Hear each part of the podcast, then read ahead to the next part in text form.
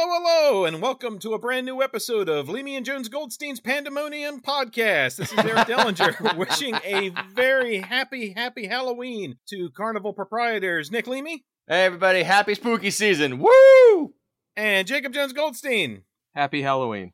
Yeah, happy Halloween. This is our Halloween special. Following up Mortuary Collection last year and now doing something wicked this way comes. Perfect for October.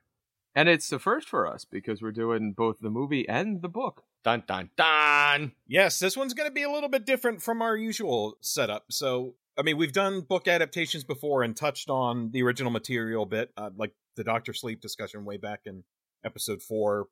You guys touched on the book in that. But in this particular case, this is a book that all three of us have read going in.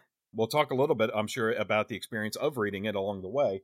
So, since we've all read it, we all wanted to to talk about it a bit, since we had some context for it. Also, because this is a particularly notable book for a lot of us, and it's by a particularly notable author for a very special guest we have with us today. Hell yeah. Oh, yeah. So, yeah, so this one's going to be a little bit different. We're going to go into a little bit of book talk. It's not going to be like a thorough, like chapter by chapter thing, but just some free flowing stuff talking about the book and about our experiences with Ray Bradbury with our special guest. And then we're going to come back and then we're going to transition from book stuff into movie stuff. I like it. I'm excited. That sounds like a good way to celebrate the holiday. Hell yeah. And also my brother's wedding anniversary. So happy Hey, anniversary. happy Jared. anniversary. Hey, Jer, happy anniversary. The only anniversary that I can consistently remember. Yeah, Jen and I should have gotten married on a holiday. It would have made shit so much easier. Clearly, yeah. See, it's like we're- we were on the 13th, so it's just like, you know, the 31st reversed. It's so easy. We're May 14th, but we were originally going to do it on May 9th. So periodically we get, wait, shit, which one did we do? it's the countdown. Five, four, three, two, one. You know, you need a mnemonic. How does five, what- how, how does that fit with the 14th? Oh, you said 14th, not 4th. Damn it. Now you're fucked. Right? Like who does shit on the 14th? Well, yeah, happy anniversary to Jer. But yeah, this is also, I know, particularly after with us doing something wicked this way comes for Halloween, is like I mentioned, we've all read it, but but I read it specifically because of you, Jake, because you had said specifically that this was kind of your, I guess, ideal October book or kind of the definitive October read for you or autumn read. Yeah, it, it really is. It's like, and I, I've said it over and over that the, the first half of this book and the, the what it evokes and the writing is the most perfect explanation or, or representation of what October feels like, especially as a young, you know, young person. A young, Jesus Christ. Especially as a kid. What am I, fucking ancient here? Yeah, Back in my day. well, I was going to say young man, and I realized, well, you know, women probably feel this too. So I was trying to revise it in my head, and I just kept talking, which was the problem. Uh, and it just came out young person, and I think I aged seven. Like I was going around the fucking merry-go-round for a minute there. So just go with whippersnappers. Yeah. All you young kiddings, kiddings. I'm I give up tonight. Look, people. So Younglings. be, we're recording this after we recorded with our special guest. And you'll notice that I sound very happy on that, and I sound very, you know, obviously brain dead right now. Between those recordings on this day, the Yankees lost a playoff game, and then the Sixers lost a game to go 0 and 3. So, like, sports are bad. So just yeah, and I if I have one message to all of our, our listeners that I can heartfelt say at this point, it's fire fucking Doc Rivers. All right. I'm good. I'll try to speak English the rest of this this recording as best I can. See, whereas me, I'm going to be just like happy as a pig and shit through the entire thing because, you know, I feel about Ray Bradbury the same way, you know, Rachel Bloom does. So, you know. ah, I was wondering who did that. I, I remembered the the video. Well, it's more specifically, I remember somebody showing it to Ray Bradbury. so there was like a reaction. I did not see the reaction. How did that go? Uh, from what I remember, he just kind of stared at it. But uh, it's it's out there somewhere. It's been ages since I saw it, but I have no idea what you're talking about. uh, we'll we'll fill you in later. Uh, fair. So yeah, real quick, uh, just before we get into the discussion, um, so our episode before this, which is coming out on October the twenty fourth, which is appropriate because that's when Halloween comes early in the source material that we're talking about. Something wicked this way comes. But our October twenty fourth episode was Cure, the Kiyoshi Kurosawa movie, and we had our guest Trevor Henderson on for that. And since that episode's come out, the podcast he mentioned on there, the Mayfair Watcher Society, is now available. Uh, as of this recording, there's two episodes of it out. The first one's called The Woman on the Bus. The second one is called Scissors. I've listened to the first one, had a lot of fun with it. So if you're looking for a horror fiction pod, I just want to follow up real quick and mention that go check that out wherever you get your pods. It's the Mayfair Watcher Society. And if you haven't listened to our Cure episode, go listen to that because yeah, So talking good. with Trevor was terrific. So good. But speaking of fabulous guests, we're going to hop on the carousel and rewind to a time a scant few hours ago when Jake was much happier. So let's hop on the merry-go-round, shall we? I am so delighted to have the chance today to introduce someone whose work we've mentioned on the pod before. As a screenwriter, he's worked on Justice League Unlimited, Brave and the Bold, recent DC animated features such as Constantine City of Demons, Deathstroke Knights and Dragons. In prose, he's the author of the illustrated novella The Excavator from Neotext, which we'll be talking about. In comics and graphic novels, the list is endless, so here's just a small sampling Moonshadow, Blood a Tale, Mercy, Justice League Dark, Kraven's Last Hunt, which has a follow up called The Lost Hunt, which is launching in June. Man Thing with uh, Liam Sharp. He's collaborated with beloved pod icon Keith Giffen on books such as Justice League International, Dr. Fate, and Scooby Apocalypse. And very soon he will be launching the Demultiverse as part of Spellbound Comics, which has a Kickstarter going, which we'll be talking about shortly. But I am so delighted to introduce J.M. DeMatteis. Hey, Yay! welcome. Oh, I can't top that, so I'm going to leave right now. I feel like I, I want to before we get really into it, I want to toss one out that Eric didn't mention, which I, I hadn't known existed until we started prepping for this podcast, which is your album. How many lifetimes? wow, you guys have done your homework. Well, I, you know, we always kind of do a little bit of background. I came across that you were a rock writer before comics. And in the course of that, I just sort of stumbled across your album. And I just wanted to say that I really like it. Oh, thank you. I know it sounds a lot like pandering, but it's right in that kind of that vibe that I, I like, you know, sort of somewhere in the, the realm of like Harry Chapin meets Bob Seger kind of thing. And it just I've been listening to it for a couple of days now and really, really digging it. Oh, thank you. That you know, working on that. I was, you know, I was a musician and played in bands for years before I was ever a professional writer. And you know, music is still sort of the heart and soul of who I am in a lot of ways. Nice. And working on that album, which is you know some years ago now, was one of the the great creative joys of my life was working on that album. So thank you for saying that. Well, I, I really enjoyed it. And like I said, it's on available on Spotify and all of those type places. And YouTube, I think all the songs are on YouTube, and yeah, all that. It's all over the place. Won't cost you a dime. Although yeah, you can purchase it on Amazon though. So Yes, you can. That's true. You can purchase it as well, and I have boxes of CDs in my house too. so if anyone wants physical media, uh, just give me a call, and I'll uh, I'll send you a few hundred. Excellent. We'll probably take you up on that. No, this is an absolute delight because getting the opportunity to talk about Ray Bradbury with you because I know you've mentioned before on your blog, on social media, and the like, you know, what a formative influence he was. Oh yeah. And you've been a very formative influence on us. So this is really wonderful to do. Uh, I'm sure Jake is going to talk about how he's read basically everything you've ever written for DC. it's true. In my case, you wrote the very first comic I ever remember reading. Or more specifically, the very first comic my brother had that I liked enough so much that I destroyed it, which is Captain America 298, which I have next to me. This is not the destroyed copy, obviously, but Clearly. it's the. So yeah, so this is a real delight. Thank you so much for doing this. Oh, I'm happy to be here. Happy to be here. Yeah, so related, so we're going to be talking a little bit about the book "Something Wicked This Way Comes." So before we, you know, later in the episode, we're going to be getting into the movie portion, which is a book of Ray Bradbury's that we've all read. But I wanted to know, so how did you first discover Ray Bradbury's work and first, you know, You know, I was thinking about this in anticipation of talking to you guys. The first Bradbury I ever read, and I was probably around 16, was Fahrenheit 451, because that was like the famous Good book, you know? book. And I have to say, when I was 16, I enjoyed it, but it didn't do that thing to me that Bradbury eventually did. And I should Mhm. probably reread it because I don't think I've read it since I was 16. Because it was when I was, was an age when I was just devouring science fiction left and right. It was another cool science fiction book, but it didn't like jump out at me. And probably when I was in my early 20s was when I read Dandelion Wine. mm, And that's the book that just knocked me to my knees and my jaw hit the floor and I started bowing to Ray, you know, and I just I just knew this was not just another writer. This was like an epic poet who uses the novel form, you know, who's I Mm. mean, he's just he is not you can't you can't type him. He's a genre unto himself.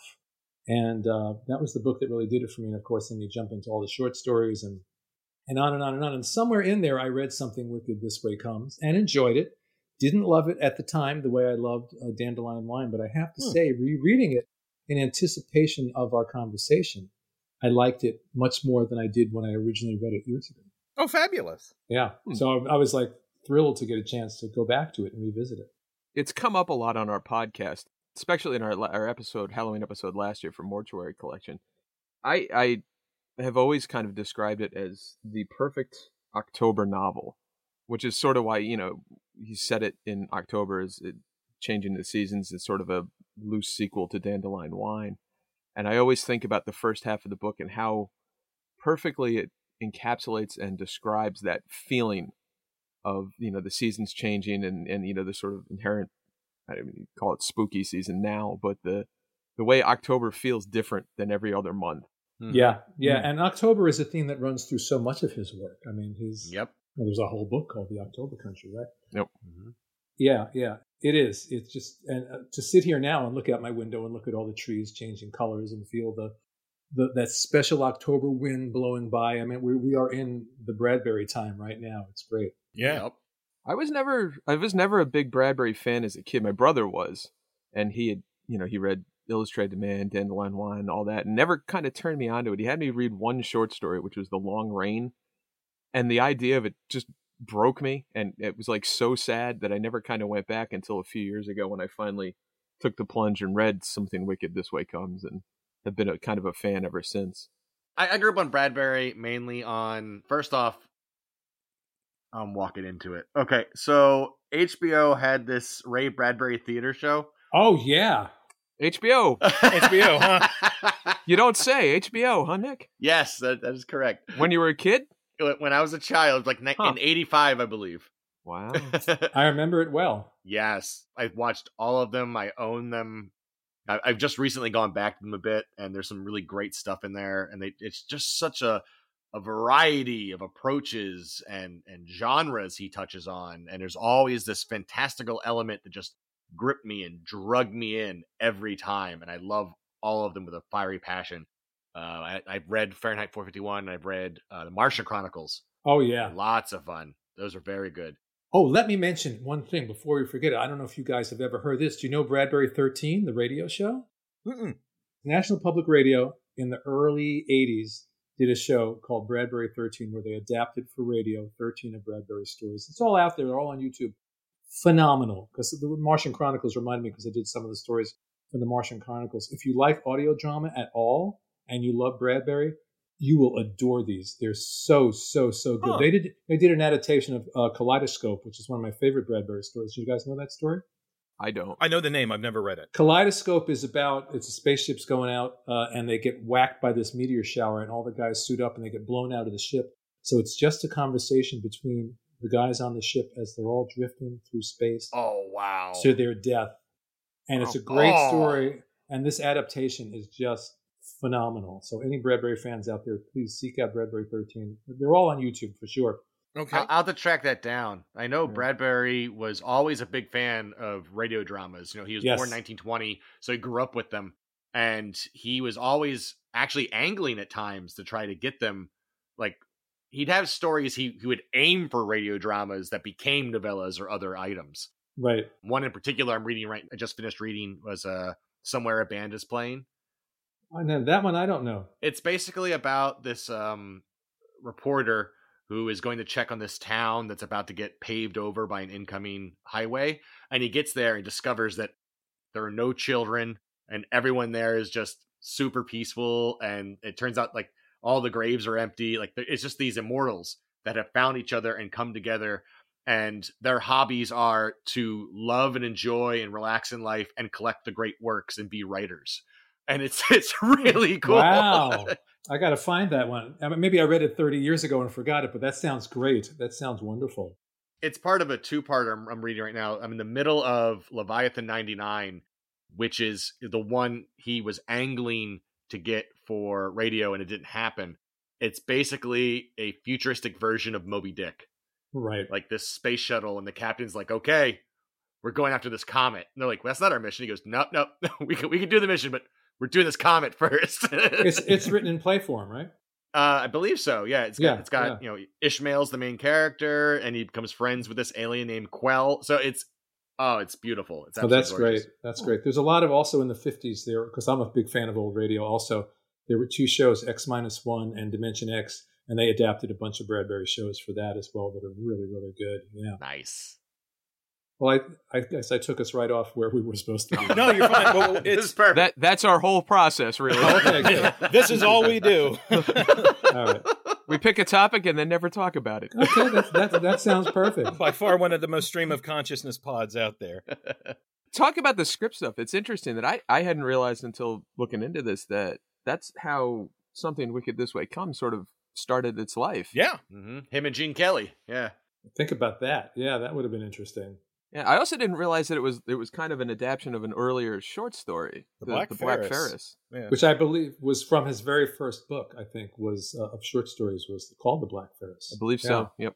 There's also there's an episode of the um which I watched a little bit earlier today of the uh, Ray Bradbury theater show. For the Black Ferris. That's this Yeah. Black Ferris, and I you know I hadn't read it and I didn't have time to track it down, so I just watched the show and like, wait a minute, this is all kind of familiar, Yeah.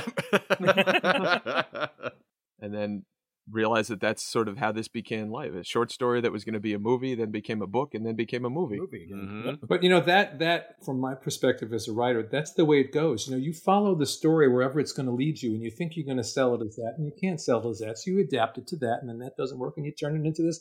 Oh, what do you know? I just sold it, and then you can turn it back into that. You know,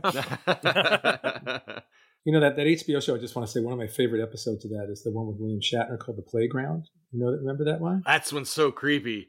Oh, I just watched and as a parent as a parent Yes. you know you really connect. It's this if you guys are the other guys aren't familiar this guy's son it's time for the kid to go to school and he's afraid to really let him out in the world and the playground in the neighborhood is like the playground where he was beaten up when he was a kid and so finally he's got to let his kid out into the world and and you know all parents want to protect their kids and this becomes a literal you know a literalization of that. So by the end of the story spoilers on a 50 year old story the parent and the kid switch places Oh. so that it's the parent in the kid's body who's getting this shit beat out of him, you know, in the Yep. playground, while the Yep. kid in the adult's body uh, uh, happily skips out, and it's uh, a very powerful story. incredibly powerful. Wow. Oh, I'll have to watch that one. And there's another aspect to it in the Ray Bradbury one on HBO I watched at least. It was it really felt like he was not just taking his kid's position, but literally drawing all of the sort of demons of the playground to him. Yeah, Like yeah. I- like so that no matter where his son went, he'd be safe. And it was like, oh, yeah, oh, it's just so gutting. yeah, yeah. It's, it's and and if you're a parent, it's like, yeah, that's exactly what it's like. We want to take every hit for our Mm. kids, you know. Absolutely. My wife actually yells at me because I am a calm, cheerful, happy individual, except when it comes to my kids. So like we'll we'll go to the playground and I'll be hanging out, whatnot, and and some kid pushed my kid up and I stand up and she grabs my arm and goes, Nope, nope, you sit mm-hmm. back down. They're fine. I know exactly what you mean. I, I am also very, very, fairly mellow in my day to day life. But if there's anything that feels like it's a threat to my family, like my whole Italian side comes out, and not metaphorically, out comes the baseball bat. You know what I mean? It's like, Do not fuck with my family. That's right. That's right. And it's like, who is this guy? You know, I don't know where he came from. uh, I'll, I'll mention on the the HBO thing. It's funny that that comes up. So for as much as a running joke on our pod is Jake and I, you know, making fun of Nick's opulent upbringing, uh, life of luxury since he I grew up with wasn't HBO and we didn't. We were rich, but Fraggle Rock money. But despite that, it's funny because it, this is a case where it's somewhat similar with me because my introduction to Ray Bradbury, I know for a lot of folks, like we mentioned earlier, Fahrenheit 451 was kind of a, a book staple of a lot of English curriculums, but never came up for me. Eric, if you're about to tell me you had secret Fraggle Rock money, I might just leave the pod. That might be too much for me. I did not have secret. I did not have Fraggle Rock money. When we hit middle school, we got basic cable money, and that was in the early days of the Sci-Fi channels. This is when I was in middle school, and they used to run a showcase for a. Uh, it's called Sci-Fi Buzz, which they would run on the weekends, and would feature interviews with a lot of sci-fi fantasy authors, and most of whom were were generally, you know, interesting, but it, folks were generally, you know, reserved and kind of had uh, more of an austere demeanor. Except routinely, Harlan Ellison had a running bit. So, like clockwork, once a week, Harlan Ellison would yell at me for five minutes about something I had no idea. but at one point, they ran an interview with Ray Bradbury, and I was so struck by just his personality and just how effusive he was and how clearly passionate he was about fiction in general, but literature, his writing, everything. And uh, one of the things he mentioned in there was his famous writing advice, which has always stuck with me, which is the advice of writing 52 short stories, um, which is, you know, don't focus on novels, just write a short story a week. At the end of a year, you'll have 52 short stories. And I defy anybody to write 52 bad short stories. That number just keeps coming up, man. Yeah, 52. I know, right?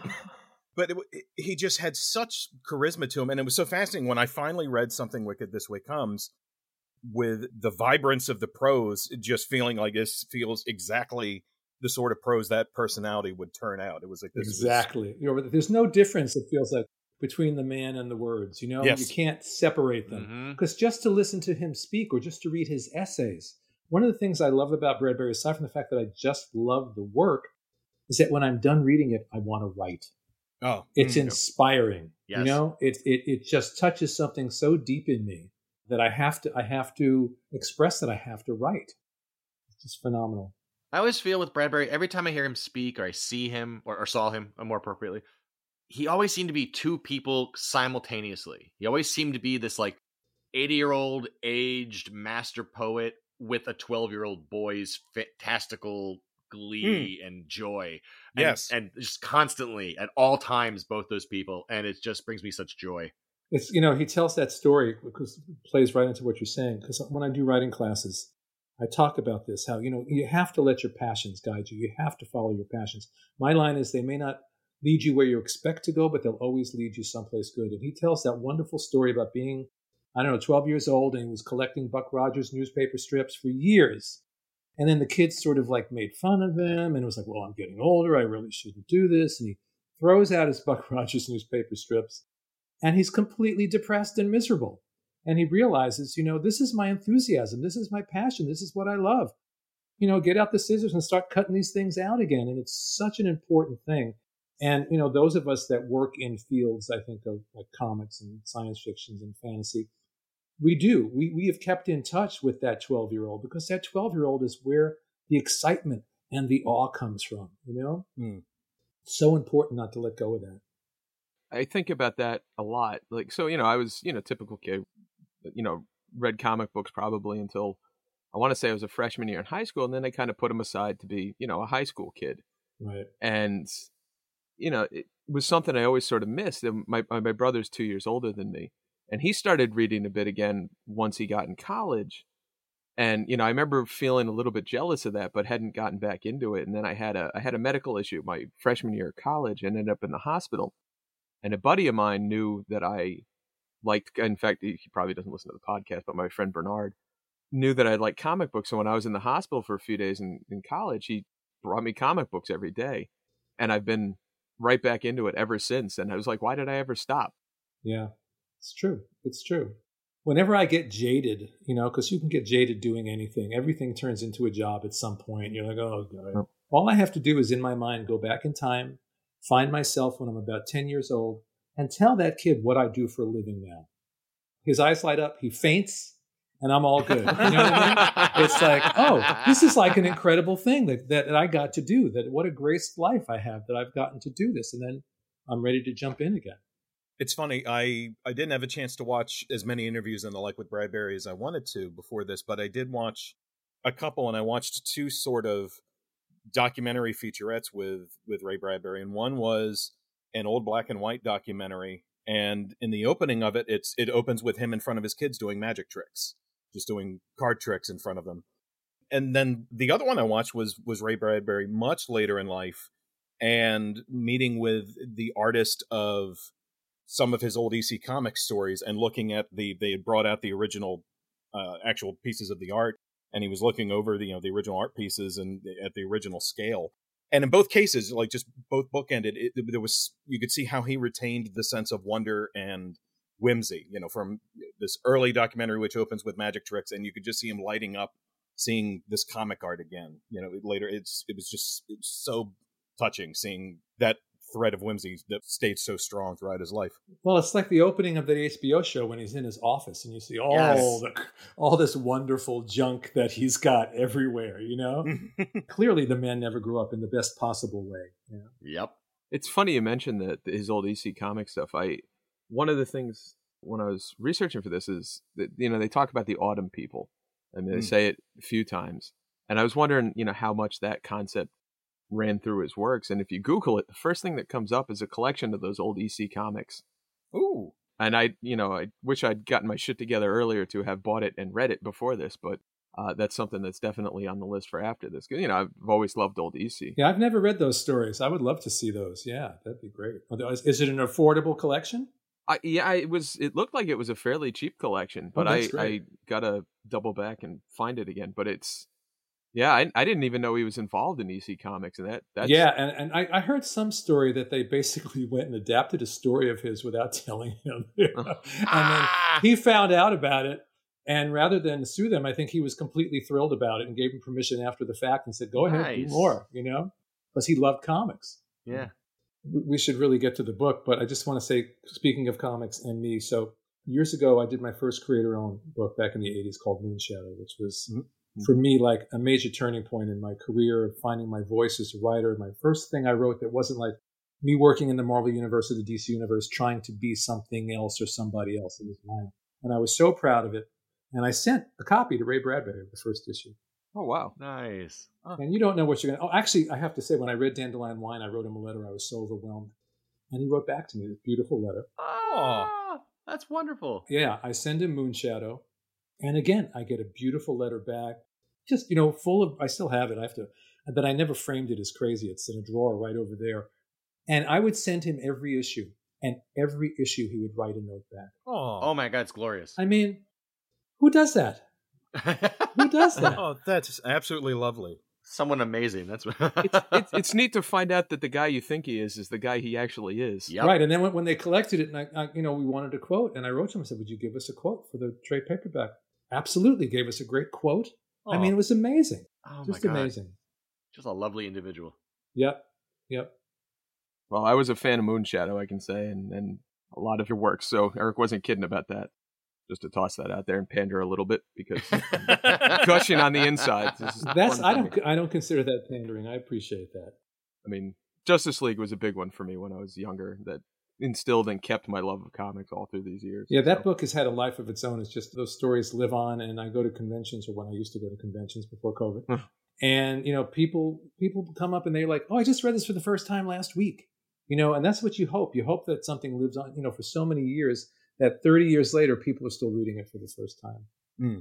you know, it's funny. with Baltimore Comic Con is next week, and this will be the first convention I've gone to since COVID.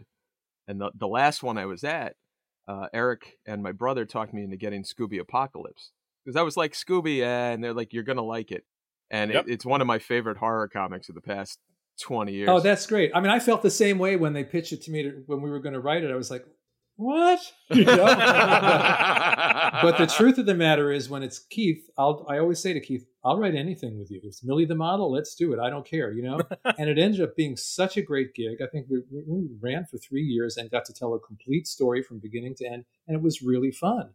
Mm, one of my favorites. And I was rereading issue 19 earlier, which is the one that stuck with me. It's the our our town one that just as far as a single horror type issue for years that's been up there for me. So. Oh, really? I have to go look that one up because I don't remember it. well, I do, so that's at least something. But yeah, I just anyway. well, this has been a great discussion of something wicked this way comes.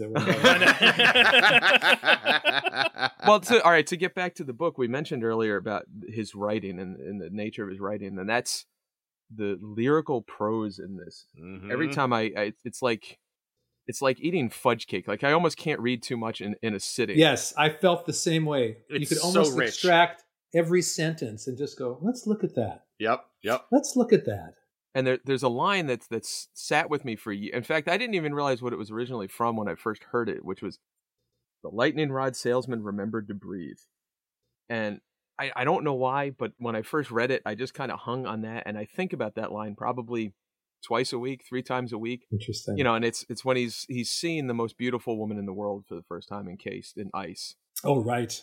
And whenever like I I think about it, bring things a little bit back to rock and roll. When I like first hear a song and it hits you, you know, just about the neck and the head.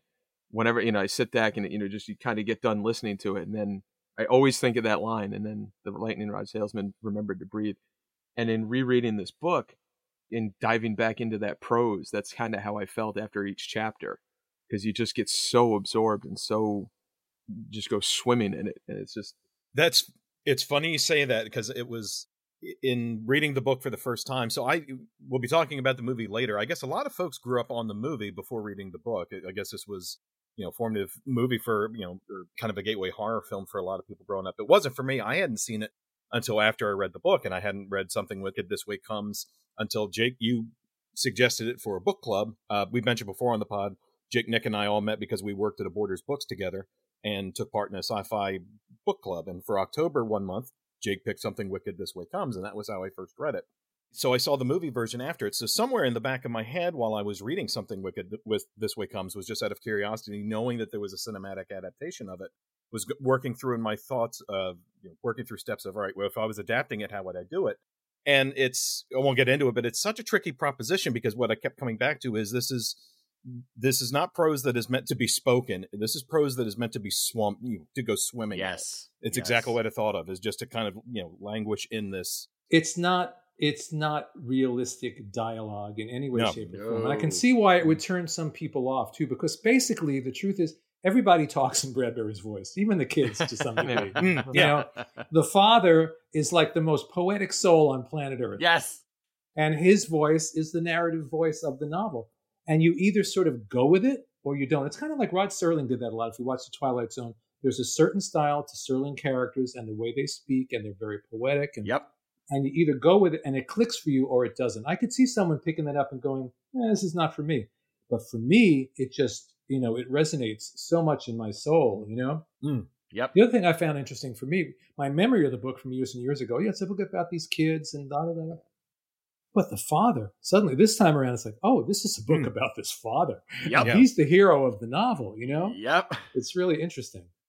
Related to that one of the there's so many high points of the book but one of my favorite chapters of anything ever is chapter 28 of something wicked this way comes which is i guess the quote unquote the tomcat talk sequence which is the conversation between will and his father Oh, it's beautiful. Yeah. and similar to what you were just saying in terms of dialogue it was it doesn't capture any actual conversation that ever existed between you know parent and child but it absolutely captures the memory and the sense of a conversation between parent and child Yes.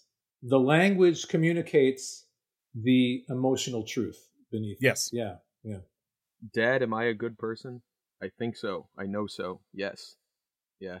That yeah that well that's the whole you know when, when i go up will it you know will it help me from bad things it'll help you know the, the recurring you know lines of it'll help is uh, yeah that chapter is is from front to back is one of my favorite things ever written And what's also wonderful, you know, since it's October, is that it's scary, but it's Mm. not scary in like an in your face, you know, like horror movie, rip your guts out way. Hmm. It's just, you know, the way he will describe something. The look in somebody's eyes could be the most terrifying thing. You know, when the uh, when the guy goes on the Ferris wheel and pretends to be the the teacher's nephew, Mhm. and they, and they look in his eyes and they see the the man hiding in those eyes. You know, Yes. really creepy, really creepy. And you don't have to go boo or anything. It's just creepy, you know, and, and it's creepy with poetry. You know, it's it's so poetic. And, and, you know, kind of what you were saying is exactly right. He uses this language to get to these truths and these emotions, you know. So it may not seem realistic on the surface, but everything has got truth in it. If it if it was just fancy language without truth, it wouldn't matter. right But there's truth in all of it. It's interesting, you know, coming back to this older myself, even because you know it, it was just you know haunted carnival for the longest time when I was younger. But now I'm looking at it, and it's just like the, the real story here, like you said, is this sort of existential dread. You know, it's you know the, the boys kind of represent the two ways of approaching life, you know, in a positive or a negative way. But in the end, you all kind of come to the same. Well, now I've reached the end of my life. Now, what kind of uh, things and how do I approach this? You know, it's like no matter how you see life, we all come to the same problems and questions and it's like oh wow Hmm. this this this book has really hit me Yeah, yeah. And they're all going through the, you know, the boys are approaching puberty Mhm. and a massive change, and they're going to start to grow up. And then here's the father at a totally different point in his life, you know, really stepping toward older, if not old age, certainly older age. And and those two things balancing each other is fascinating also. yeah it the book does such a good job of of walking various lines like you just mentioned it's from the character standpoint you have all these characters who are, are kind of towing or on the threshold of this transformational period to, to one degree or another and between you know various emotions on either side and then conversely with that goes back to what you mentioned at the onset which is the balance of true terror but also wonderment and whimsy at the same time Yes. so Mhm. even the tone of the the plot elements and then just the overall feel of the book mirroring the internal journey and internal turmoil of the characters so well. Again, just from a construction standpoint, everything just is put together so so well. Yeah. Even even in the terror, there's wonder and awe. Yeah. You know? And that's to me with Bradbury, what you always walk away from, whatever the subject is, is that sense of awe.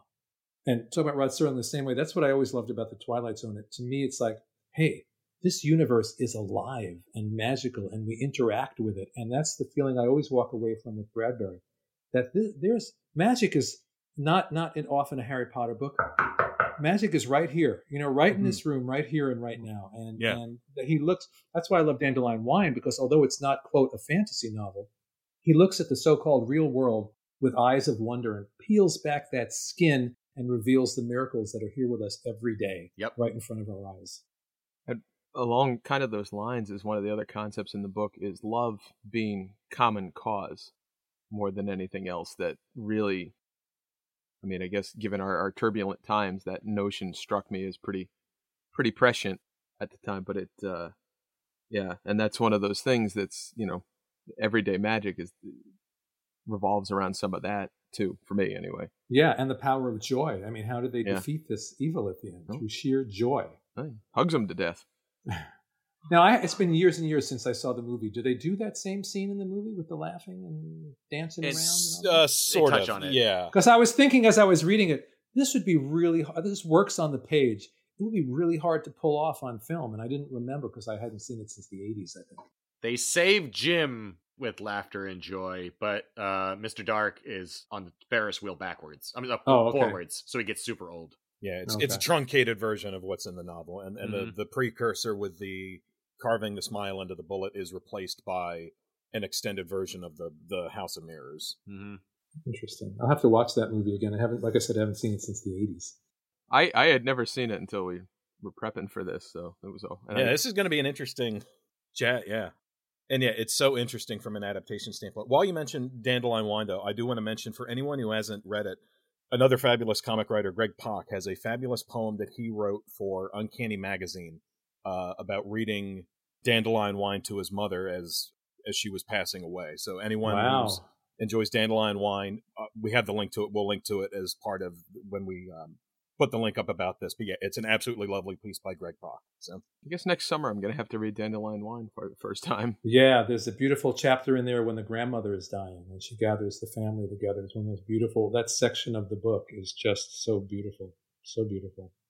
Yeah, Dandelion Wine is particularly uh, important because, if I remember correctly, it's part of the Greentown trilogy, which is Something Yeah. Wicked This Way Comes, Dandelion Wine, and Farewell to Summer, all taking place in the same town. Right, right. And Farewell to Summer is a, like a literal uh, sequel to Dandelion Wine. Yeah, yeah. Now everything has to be labeled a trilogy or whatever. Now Yeah. he, was writing, he was writing a bunch of books. He wasn't thinking, "Oh, this will be a trilogy," you know. That, that is fair. That is fair. Yeah, yeah.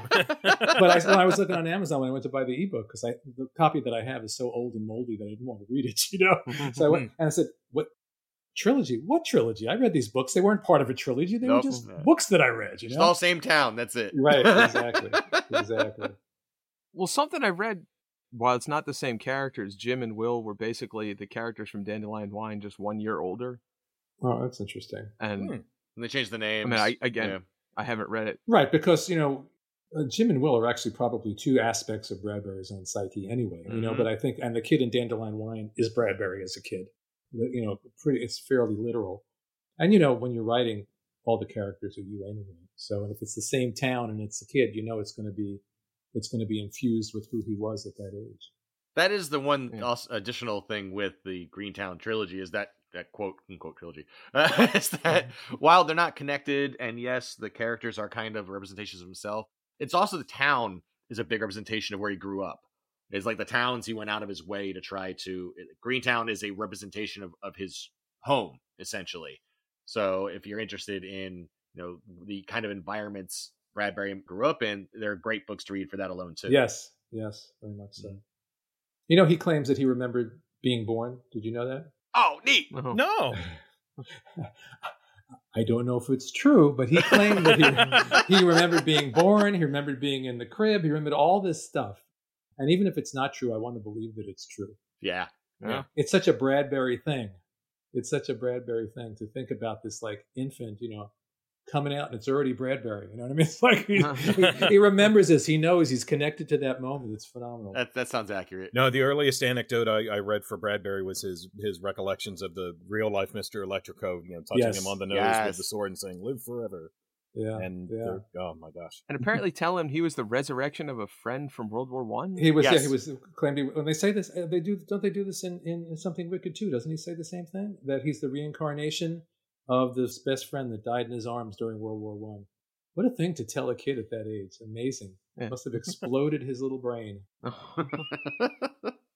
you were speaking a bit about infusing your own self into your work, so it's probably a good way to transition into your novella, "The Excavator," which I wanted to bring up. We'll talk about your Kickstarter here momentarily, but Oh, I'm happy to talk about the excavator. Yeah.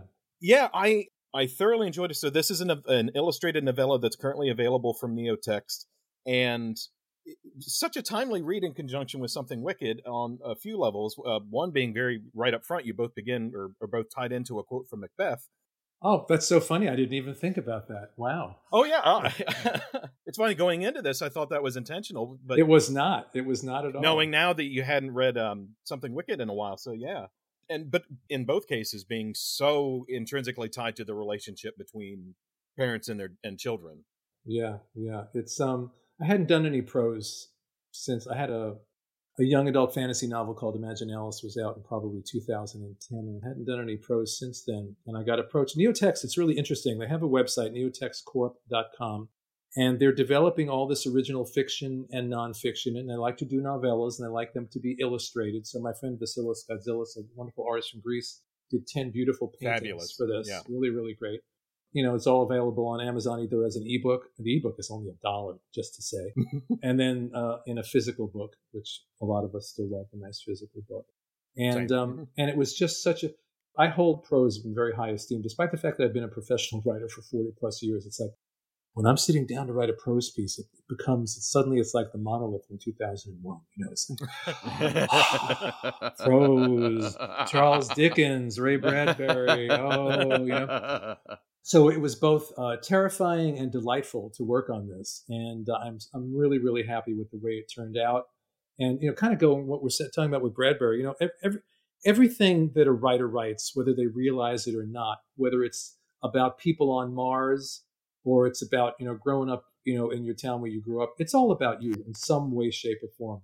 And I only realized when this book, when I was done with the novella, looking at it after the fact, how profoundly autobiographical it is. Not in a, not in a literal sense that you could chart and look at my life and go, but just there is so much of me and my concerns and my beliefs and all those things wrapped in these characters. But that's what you hope for in any piece of work. I, I found that writing Spider-Man, like could be finished and go, what, what, oh, that's me. That's not Peter Parker. We've fused into one being, you know?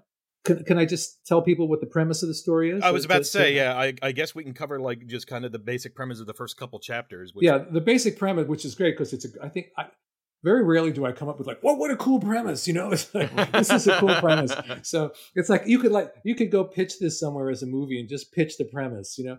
Whereas usually for my stories, it's like I can't explain the story. I don't know how to begin. you know? So, uh, long story short, woman wakes up one morning. She's in bed, sleeping next to her husband. She opens her eyes, and there's a boy standing at the end of the bed. She's half asleep, so it's kind of like, "Am I dreaming this, or is this real?" And then suddenly she realized, "Wait a minute! There's a boy standing at the end of my bed. A boy I have never seen before in my life. What the hell is going on? How did this kid get into my house?" And then the kid starts to climb into her bed, you know? So it's like, and to her, this is like a horror thing happening. This kid is suddenly in my bedroom. He's climbing into my bed. He climbs on top of her. She pushes him off, knocks him to the floor, starts to cry. The husband wakes up. What's going on? And the kid goes, Daddy, why did mommy do that to me? And we realize that this is her son, and she has absolutely no memory of his existence. Oh, she wow. remembers her husband. She remembers her daughter. She remembers everything about her life, but her son has been erased. They take her to the hospital. They get her, did she have a stroke? What's happening? She seems fine. Maybe it's stress. Maybe. Anyway, they get home and she gets a text message basically saying, uh, give us $250,000 for the return of the memories of your son. Oh my God. And if you don't, we're going to take your daughter next. And that's just the premise. And then it goes off into, it goes off into some very different, unex- I hope, unexpected places from there. Absolutely, yeah. That's it. covers about the first two chapters. It's the whole thing is really a story about parents and children and about kind of the permeable layers between our psyches as well. being a parent of a boy and a girl, that's terrifying to me. Oh my It is. God. And she can't feel it. She doesn't feel anything. She wants to Yeah. feel something, but since she has no memory of this kid, she can't. She, you know, she's looking at old videos and and she just can't feel anything. Oh my Now, God. that's a nightmare. Yes. Yes, it is. I, I have to say, as a non-parent, but somebody who works in cybersecurity, that's Yep. terrifying from a different angle. The other element of it, yeah. the, the ransomware sort of angle. Right. Well, that, that's you know that's kind of where the idea came from. I was working on another project that had to do with hackers and everything, and I thought, what about a mind hacker? What would happen if someone Oh. did that? You know, and, and held your memories for ransom. You know, that's, That's where the a- yeah. that's where the initial germ of the story came. That's fascinating and utterly, utterly terrifying. Yes. I can't wait to read it. Yes. Good. I hope, and I hope you enjoy it. I hope you enjoy it. Only a dollar. Only a dollar. Oh no, I, I don't I don't download things. I like to get the physical. Okay, I'll- good. I'll- Well, like I said, the, the physical book you can really, I think you can appreciate the illustrations more as well. Yeah. Absolutely. It's funny flipping through it just now. I had one of the books I had, portions I had earmarked in the physical copies where you actually make a reference to Doctor Fate, appropriately enough, in the course of it. But yeah, uh, it's such an instantly engrossing opening, and then kind of similar to, to what you were talking about with something wicked, in terms of balancing a line. The the horrific elements of this are certainly you know decidedly horrific and and lean very much into abject terror and the supernatural. But but at the same time, similar to something wicked, it's buoyed by the sense of you know emotional earnestness and and a sense of hopefulness and you know sort of the brighter aspects of uh, that can exist between a parent and a child. Yeah. I, I'm not a fan of horror that just leaves you horrified at the end. You know what I mean? Mm. I have to, I have to, uh, it's not my view of life. You know what I mean? I think we, we have to, we all have to wrestle with our demons. That's the nature of existence. There are always times in life when we wrestle with our demons, but I really believe that you come through that into a better place and that there is hope and that life life is not is not a living hell life is something sacred and beautiful and i always want to end up in that place and that you know that ties back to bradbury too why do i respond to his work because it speaks to what i believe Even in the face of terror, there's still good in the world, and we're all a part of it. Yeah. yeah exactly exactly No, I I love the novella, and I guess that's actually a good way to transition into the upcoming project you've got, the Demultiverse, where you're launching four new books. And gosh, I guess what do you think the best one is to start with? Layla in the Lands of After. Well, let, let me let me just back it up a little bit, just so you can get the backstory on this. So, you know, I, I've been going back and forth between Marvel and DC kind of stuff and creator-owned work almost through my whole career, from Moonshadow, that was back in the '80s. I because I, need to be able to express myself as opposed to myself through these pre-existing characters, and so I'm always looking for new venues for these books, uh, for these new ideas. And Kickstarter always fascinated me, but it also daunted me because seems like a lot of work. you know, not the Yep. writing, but the dealing with all everything that has to go on around it to get the word out. You know, and, and so I got together with a friend of mine. His name is David Baldy. He's a TV writer and a producer of, of 20 years, and also a comic book fan. And he said, "Well, let's let's work on this together." And he built this imprint, Spellbound Comics, around these four books. I pitched him four ideas, thinking we're going to pick one, well, and we're going to kickstart a four or five issue miniseries. He said, "No, let's do all four. I love them all." So what we're doing is four first issues, essentially four pilots for four different series. And the fun of it is that anyone who buys all four of the books or buys the collected edition, which will have all four of them and a lot of other extras in it, gets to vote on which of these four will be the first to continue. Our hope is to continue them all, but we're going Oh, nice. we're going to start with one. So you get to participate and you get to vote in this. Should I run through all four? Just uh, Sure. Yeah, whichever one you want to start with. But yeah, I don't know if Layla and the Lands of After might be the. I'll start with Layla and the Lands of After because it's sort of fantasy. Uh, uh, not sort of fantasy. It is flat out fantasy. Um, so I'm doing it with Shawn. Speaking of Doctor Fate, I'm doing it with Shawn McManus. Shawn and I did two years on Doctor Fate together uh, at DC years back, and Oh, one yeah. of my favorite favorite gigs ever, ever. Mine Loved too. on that book. I got to say, Oh, thank you. I'm a huge Doctor Fate guy. That was one of those cases where, and this happened in, the, it didn't happen so much today, but you could do it back in the 80s where you worked on a pre existing character and you were given so much freedom. It might as well have been a create your own book because it became so personal and I got to tell exactly the stories I wanted to tell in exactly the way I wanted to tell it. Nice. So Shawn and I have been talking about this project for like 12 years. So that we're finally getting it out in the world is amazing. So it starts in 1995. Layla's this 13 year old girl biking home from her friend's house one night after dinner.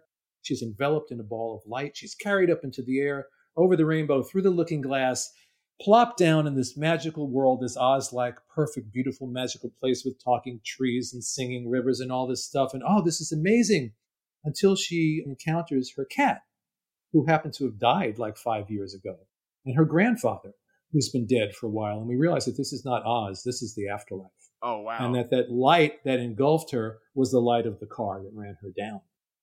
So Layla, being 13, says, "You know what? I'm only 13. I'm not ready to be dead. I refuse to be dead, and we're going to find a way out of here and get me back." And so it becomes the story of her moving through these multiple lands, because that's why it's called the lands of after. Because my concept is the afterlife. We get, we all get the afterlife that we project.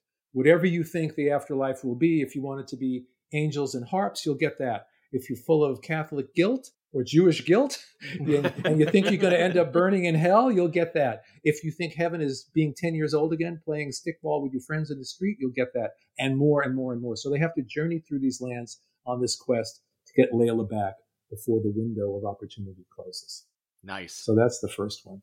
Yeah, and anyone who read your Doctor Fate run with Shawn McManus knows exactly how terrific Shawn McManus's art is. But yeah, the preview art that's available for that and all these titles. But Oh. this, yeah, this is so. Shawn is one of those guys. He's been in the business for like 30 something years, or you know, probably 30 something years, and he just gets better and better Yes. and better and better. And he's just, he's amazing. And a great guy, too. All these guys, I'm really, really lucky. They're all phenomenal artists.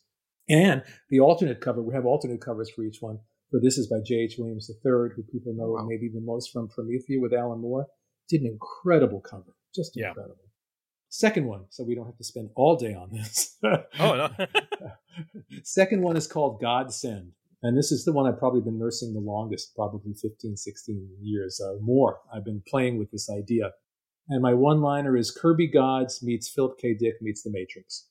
Because I like stories that sort of play with our concept of personal identity and our concepts of what reality, so who we, who we think we are versus who we really are, what we project reality to be versus what it really is.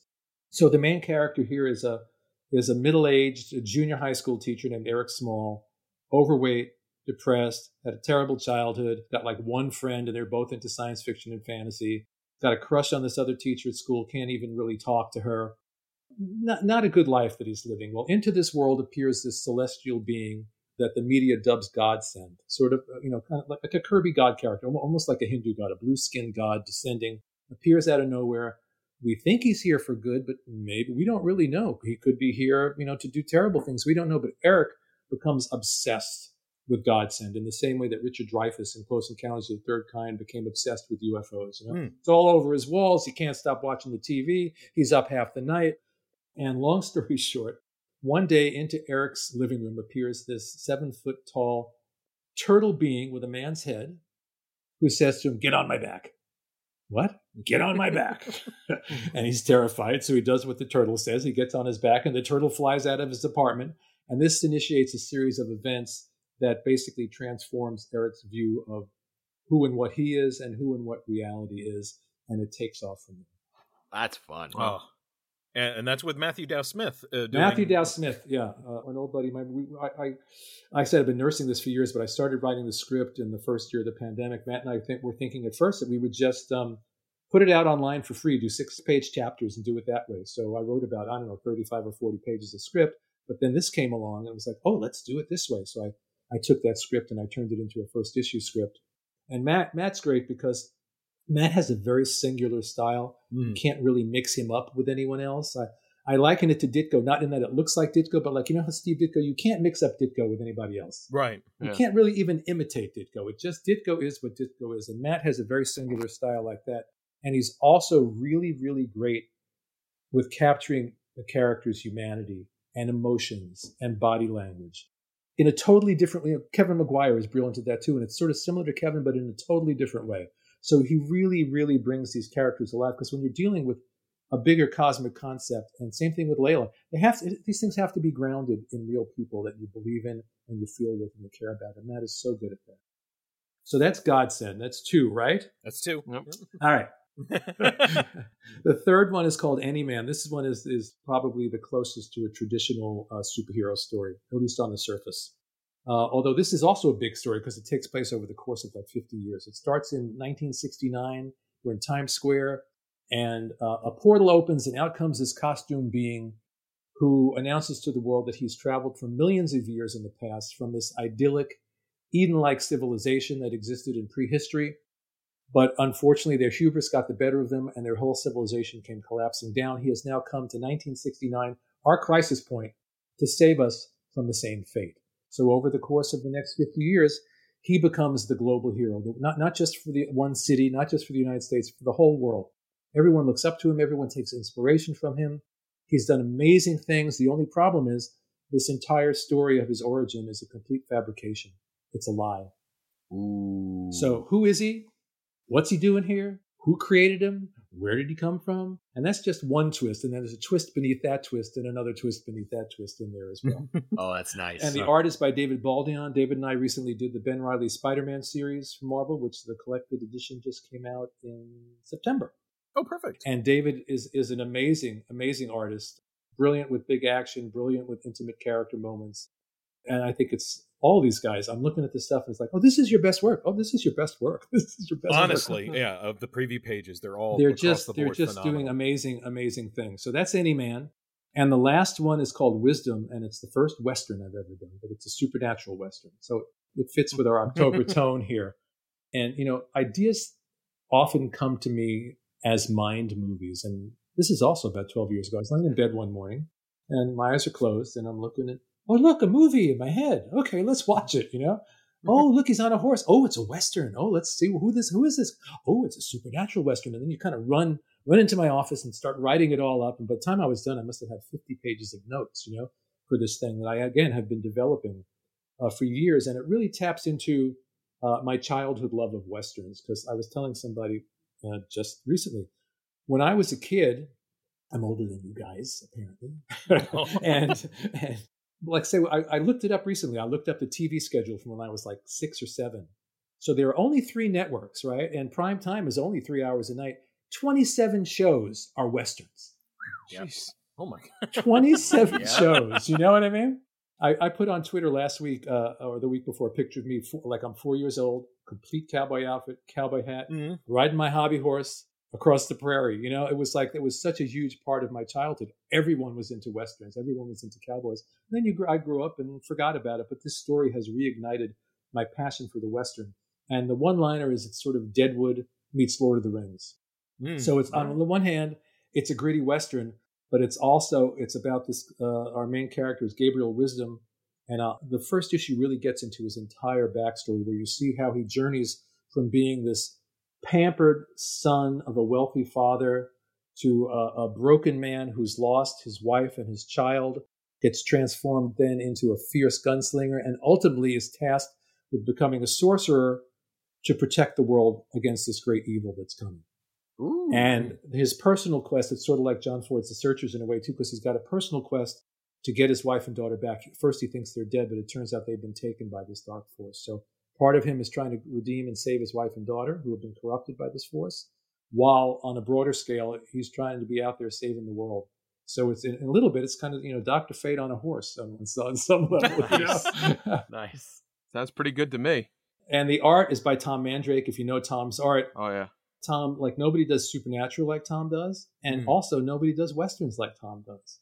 So, and and again, I'm going to keep saying it.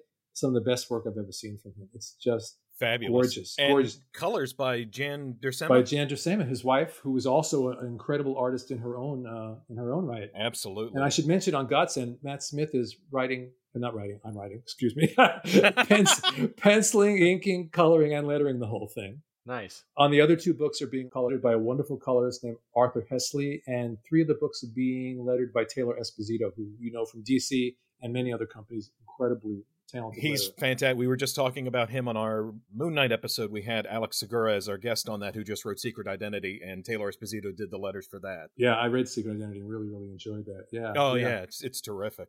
And I I should mention also, since we talked about Justice League, Kevin Maguire is doing the alternate cover for Any Man. Oh, nice. Oh, okay. And yeah, yeah, yeah. And uh, Dustin Nguyen is doing the alternate cover for for which one? Hold it for oh for Wisdom. For wisdom, okay.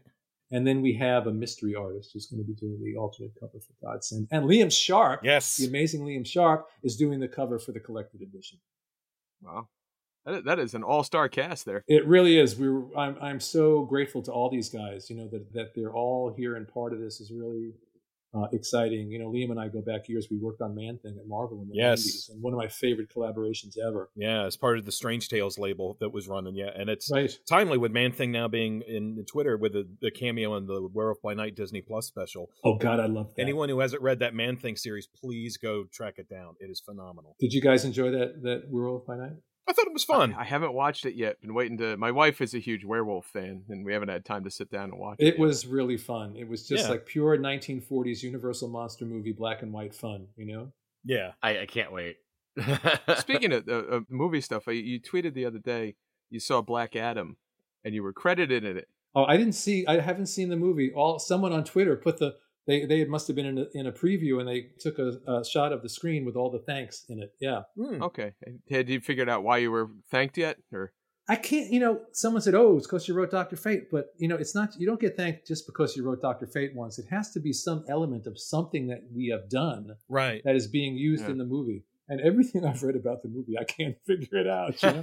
so I'll have to wait till I see it, and then I'll then I'll figure out what it's there for. Same thing happened with the Joker movie. Keith and I got thanked in that, and oh, this ties into Doctor Fate too. We couldn't figure it out, and I thought it was for this Batman Joker story that I'd done.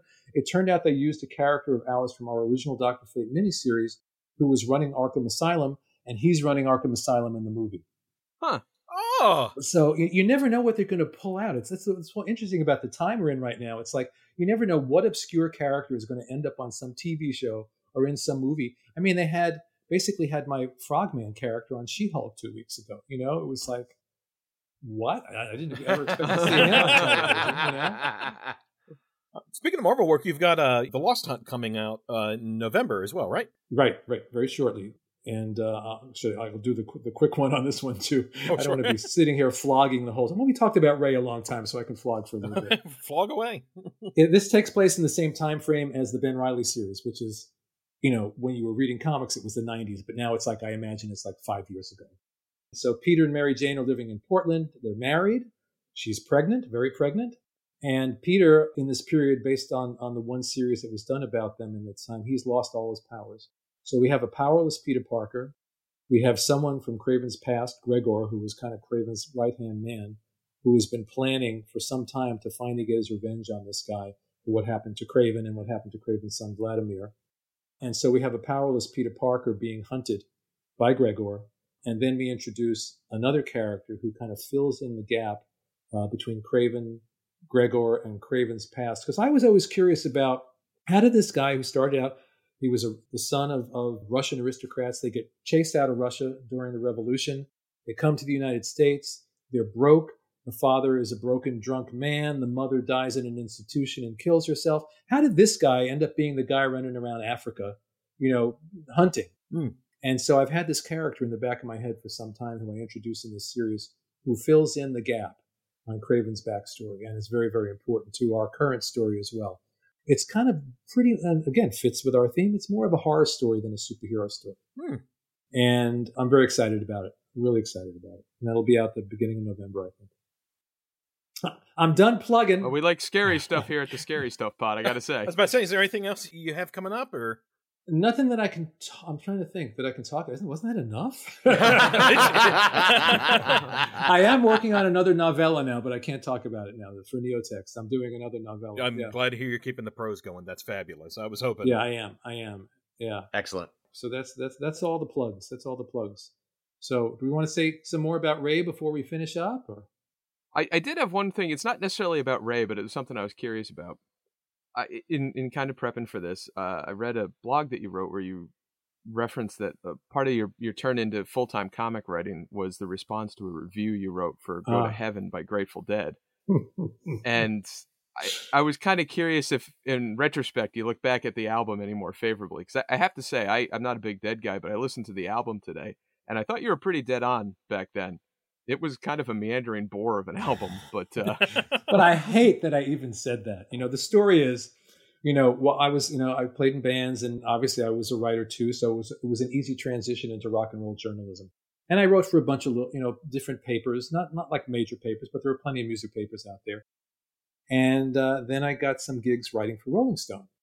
And you know, when you're in the privacy of your own home and you're being an opinionated asshole, it's one thing. Jake wouldn't know anything about that. hey, sometimes you start a podcast and do it, so you know.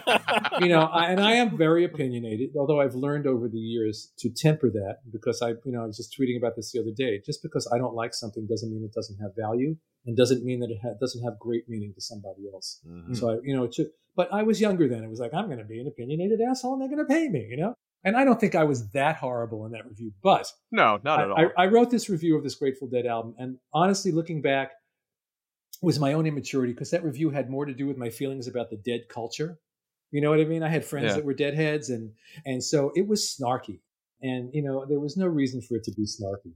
So what happened was, you know, the review comes out in Rolling Stone. Forget this is Rolling Stone. This is like a major magazine. Um, this is not me in my living room or me writing for a little paper over here. This is Rolling Stone. So they sent me this stack of letters, and I opened it up. It's all these dead fans who read this review. oh no. And no, and here's the difference, I guess, between internet culture now and what this was then. They weren't so much angry as they were just kind of heartbroken. Oh. You know what I mean? Yeah, exactly. Oh. And it was like- How could he write that? It was the feeling that I walked away from it. You know, it's like it was as if I'd written something in Rolling Stone about your mother. oh no. Know, why did you say that about mom? Because I understand that. Because the things that I'm passionate about, you know, if I see something and they're negative about it, it's like, no, I love that. Don't you understand? You know, I'm, I'm exactly the same way. So I read through that stuff and it really, really impacted me, really deeply. And I thought, you know what? I don't want to be this guy. I don't want to be the guy that's criticizing anyone else. And even in, I have to say, even in that review, I tried to say, I always try, if I, even if I didn't like an album or a concert, I tried to say something nice. And I did say something nice in there too. But, you know, it, it still was too snarky. Well, it's it's not often the keyboardist gets that much credit, so I'll, I, I appreciate right, that. exactly. And I think that pissed people off even more because we're talking about him and not Jerry or Bob Weir. What's going on here? you But know? they were the two best songs on the album, so I felt like that was justified at Oh, least. so it was a little accurate. That's good to know. But anyway, from that moment, I said, you know what? I don't. I don't want to be that guy. I'd rather be the guy being criticized. And I'm a creator, and I want to create and let other people judge my work. I don't want to be sitting in judgment of other people's work. And I never wrote another review after that. All right. Hmm. Fair. That was the end of it. Now, I st- this does not mean I don't have great respect for like intelligent, compassionate critics. I find you know critics that I like and I can trust. So if you read if they feel a certain way about a movie, I might feel the same way. So it's not that I'm anti-criticism, but it really didn't work for me. It really didn't Hmm. work for me. I, you know, I just let me be the guy that's being criticized. And, and I still remember one of the first reviews I ever got. It was in Comics Buyer's Guide or something. They were going through all the Marvel stuff, and they got. I just started. I was writing Conan, and their one liner was, uh, "J.M. DeMatteis just types." Oh, Oh. And- well, that really evened the scales, didn't it? I can move on now, you know. And, you know, and that's, and it's just the way it goes. You know, the truth is, it- it's all opinion. We all have opinion, and it's fun to have opinion. It's okay not to like something, but as long as we realize that just because it's our opinion, it doesn't mean it's the truth. It's Right, just yep. our opinion. And someone else, you know, I, I could look at certain things and go, it doesn't resonate with me. I don't like it, but I can see the skill that went into making it.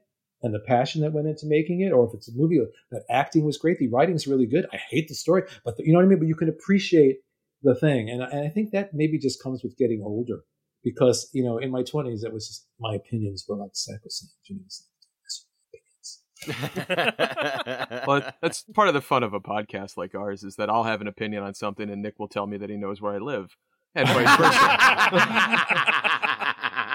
well, so you balance each other out. Yeah, yeah. exactly. And Eric edits us out. You know. Yep. when we get to that. I sand the edges off of those opinions. Yes. It's like Jake's job is to complain, mine is to glorify, and Eric's is like, no, no, here's why you're both wrong and why things are the way they are. well, that's excellent. That's really Yes. excellent. No, but I I appreciate you coming by. Oh, this is to talk- fun. to share your opinions on Ray Bradbury with us. And I, you know, I, I, I never get to talk about Ray with people, and I love Ray. You know, it's like it, it's even to call I call him Ray because it feels that intimate. You know, when you read his stuff, yeah, the people that we love, the artists that we love, it becomes a very intimate thing. You know, they, in a way, they become our friends because you know, you read a book. It's the what's more intimate than reading a book.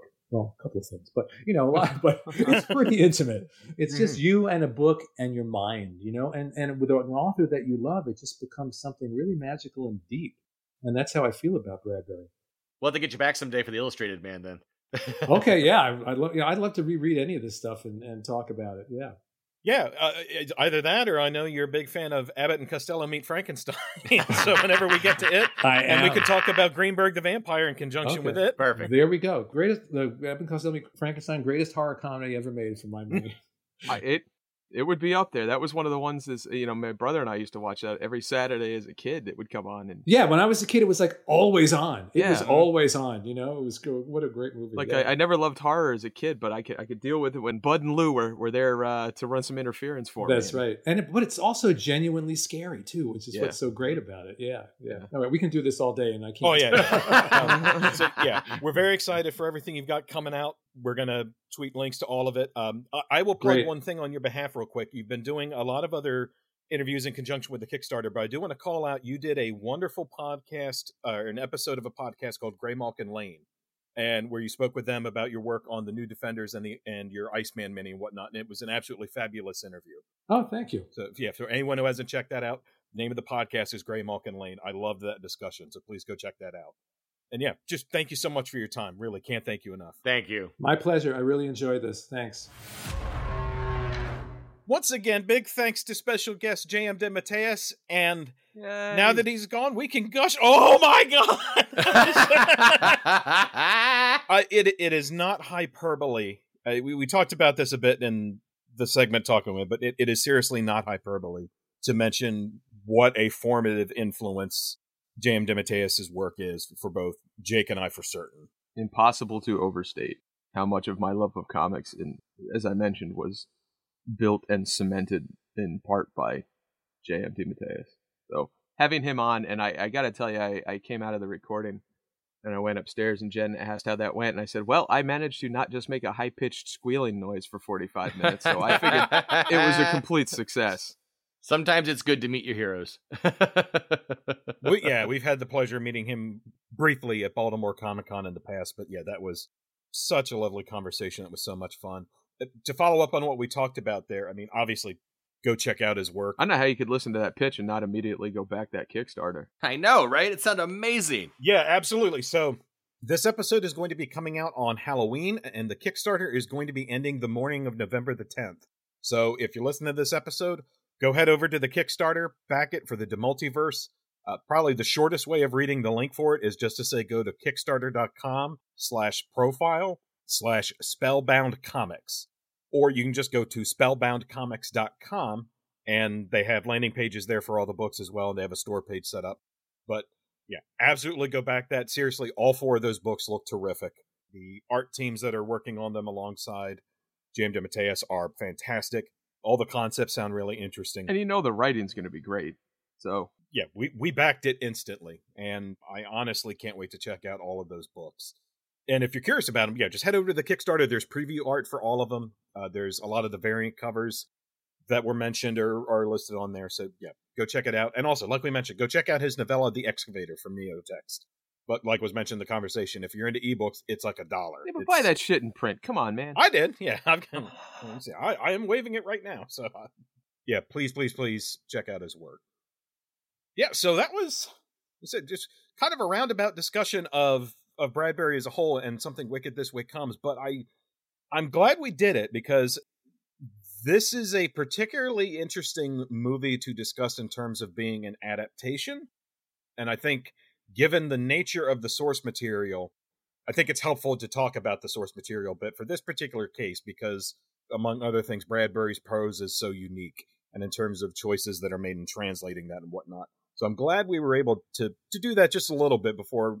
You know, now we are going to start segueing into discussing the movie itself. You you do get bits and pieces of the prose in the film, and I Yes. thought that was nice, even if they're a little uh, hodgepodge and kind of rearranged on occasion. But you you get at least some of that flavor, if nothing else. and that's important. See, I I had never seen the film, like even as a kid, and it, you know, even knowing it was Disney, we're like, ah, I don't know about this shit. And uh, we had a book, and I I haven't had a chance to talk to my brother about this, but I remember we had a book that had pictures from all different movies in it, and either that or it was a not a Fangoria, but like a Starlog or something. Definitely, there was a Starlog about this mm-hmm. because I read the Starlog piece. Yeah, must have had pictures from it because I remember a I remember being scared of the the dust witch, and then there's a scene in the movie that I had forgotten existed when I watched it this time, but I knew of as a kid because I remember seeing the stills of it that was definitively made me not want to watch this. And if I had remembered it was in the movie, you wouldn't have suggested I would not it. have pushed for this for Halloween. I did not need it in my life. In fact, that scene came up while I was eating dinner last night as I was watching this again. but which scene, Jake? The scene. The worst scene. What scene? The scene where the kids are noticeably older than the rest of the film. Oh, you mean when they're chasing the train? No, not No. that oh. scene. oh, oh, you mean the mirror maze where they're also notably? Oh, older, right, right. A- As I, I am scared of mirrors at night, as rightly anybody should be. No, I'm talking about the scene that replaced the Dust Witch coming after them in the balloon, which would have been cool to see. No, instead we get Oh. piles and piles of fucking tarantulas. You're talking about the 200 live tarantulas they used for this, plus some fake ones, but the 200 live tarantulas. Okay. I, you know, I looked up a bit of trivia on that, and I, I, I think it was the, the how many of them there were, and then I just my brain seized for like forty five minutes. Yeah, it was and I just 200. stopped thinking about it. Yeah, I did not like that scene, and I knew of it as a kid, and it probably because of the star Starlog of this book that we had that had movie stills on it, and I'm sure that's why I avoided all this. Other than you know, so being kind of a wuss, as I've said a thousand times on this podcast, but I didn't. Yeah, I didn't enjoy that shit. Mm-mm, nope, did not need that. That was no good, especially with the bed sheet. Come Yeah. on, man. Oh, and the bed sheet's moving right next to him? Yeah, that was good. his fucking feet are on. No, Yeah. no, that was not good. That was. That was good. I understand why neither of these kids ever acted again, man. That's not entirely true. It's close to true. It's close to They true. They both had like three credits. yeah, they didn't I do would much too. More was like, after it. What's acting? Acting is being covered in tarantulas. I think I'm going to become a fucking accountant. I'm out. See, the problem is, is that there were, there were two problems here. One was their There were 200 problems. We already covered that number. Their effects budget and capabilities were limited. So they wanted to do something instead with like a large like fake hand and whatnot, but it just looked too hokey and they weren't going to do it. Not to mention like Disney did a screening of it and it did poorly, which is why they ended up having to bring in a whole secondary like unit director in to come do the extra scenes. A year later, those kids, man, oh my god. They're like those two scenes in the mirror maze and the tarantulas, they were like decidedly older. Like it was so They obvious. probably had to use ADR because, you know, the one talking, hello, everybody. You know? Uh, they decidedly did a lot of ADR in this movie, which we'll probably talk about, and I'm sure we'll talk about the reshoots as well. well, but see, it's in the reshoots, yeah, they took out the hand because it was too hokey and put in 200 fucking tarantulas, and the movie still tanked. And I feel like there's a lesson to be learned.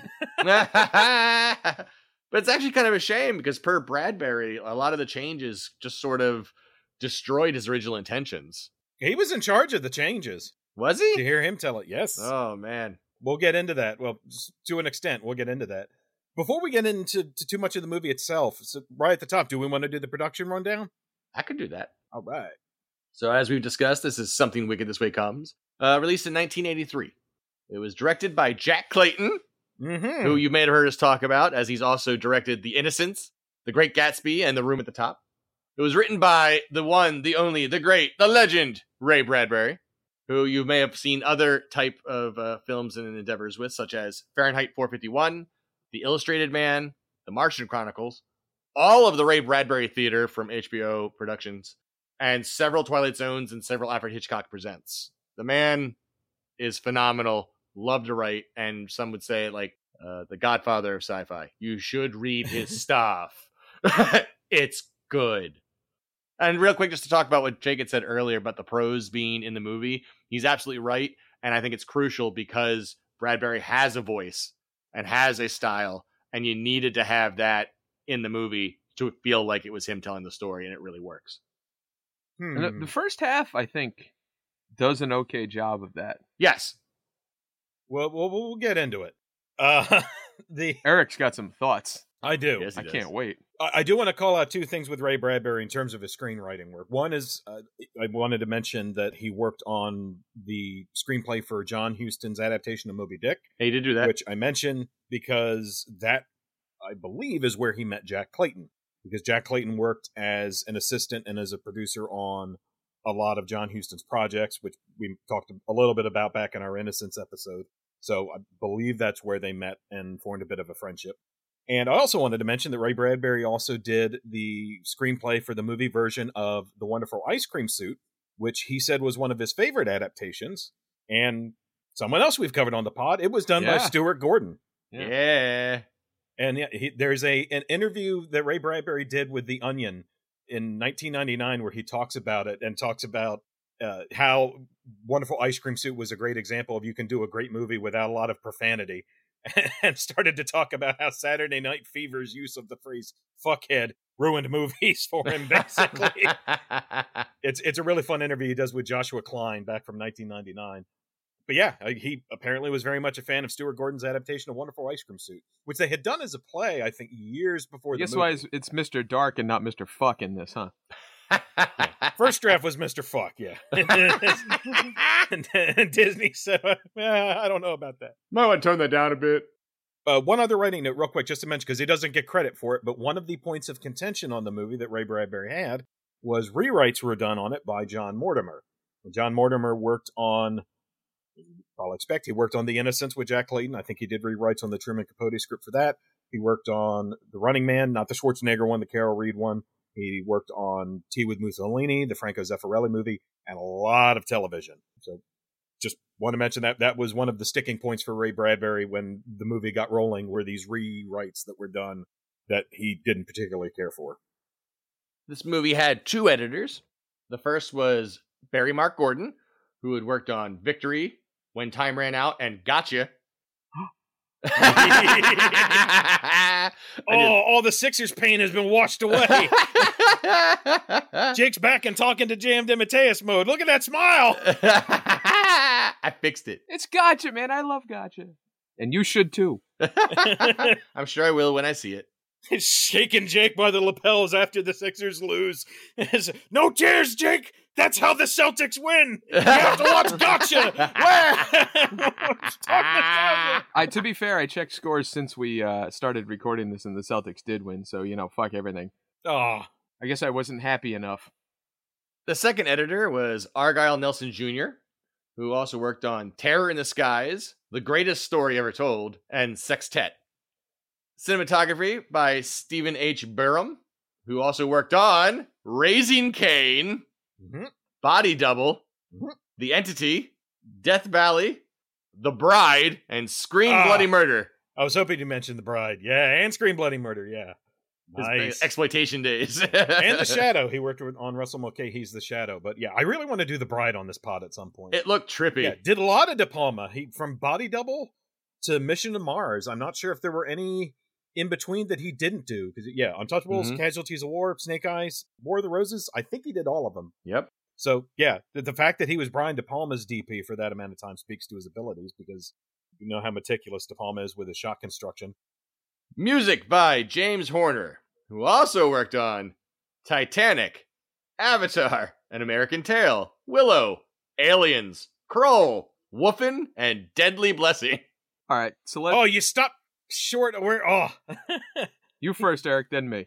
you were a couple years away from because a little bit before that was Battle Beyond the Stars, but before that, Humanoids from the Deep. Ah, humanoids he, from he the got his deep. start with Corman, yeah. And around this, so I only noted the ones he did kind of leading up to, because I mean, obviously he's done a shit ton of stuff after this, and the year before this was Wrath of Khan. His score for Krull for me was Oh yeah. massive growing up. That was a big one for me. Same for his score for Willow.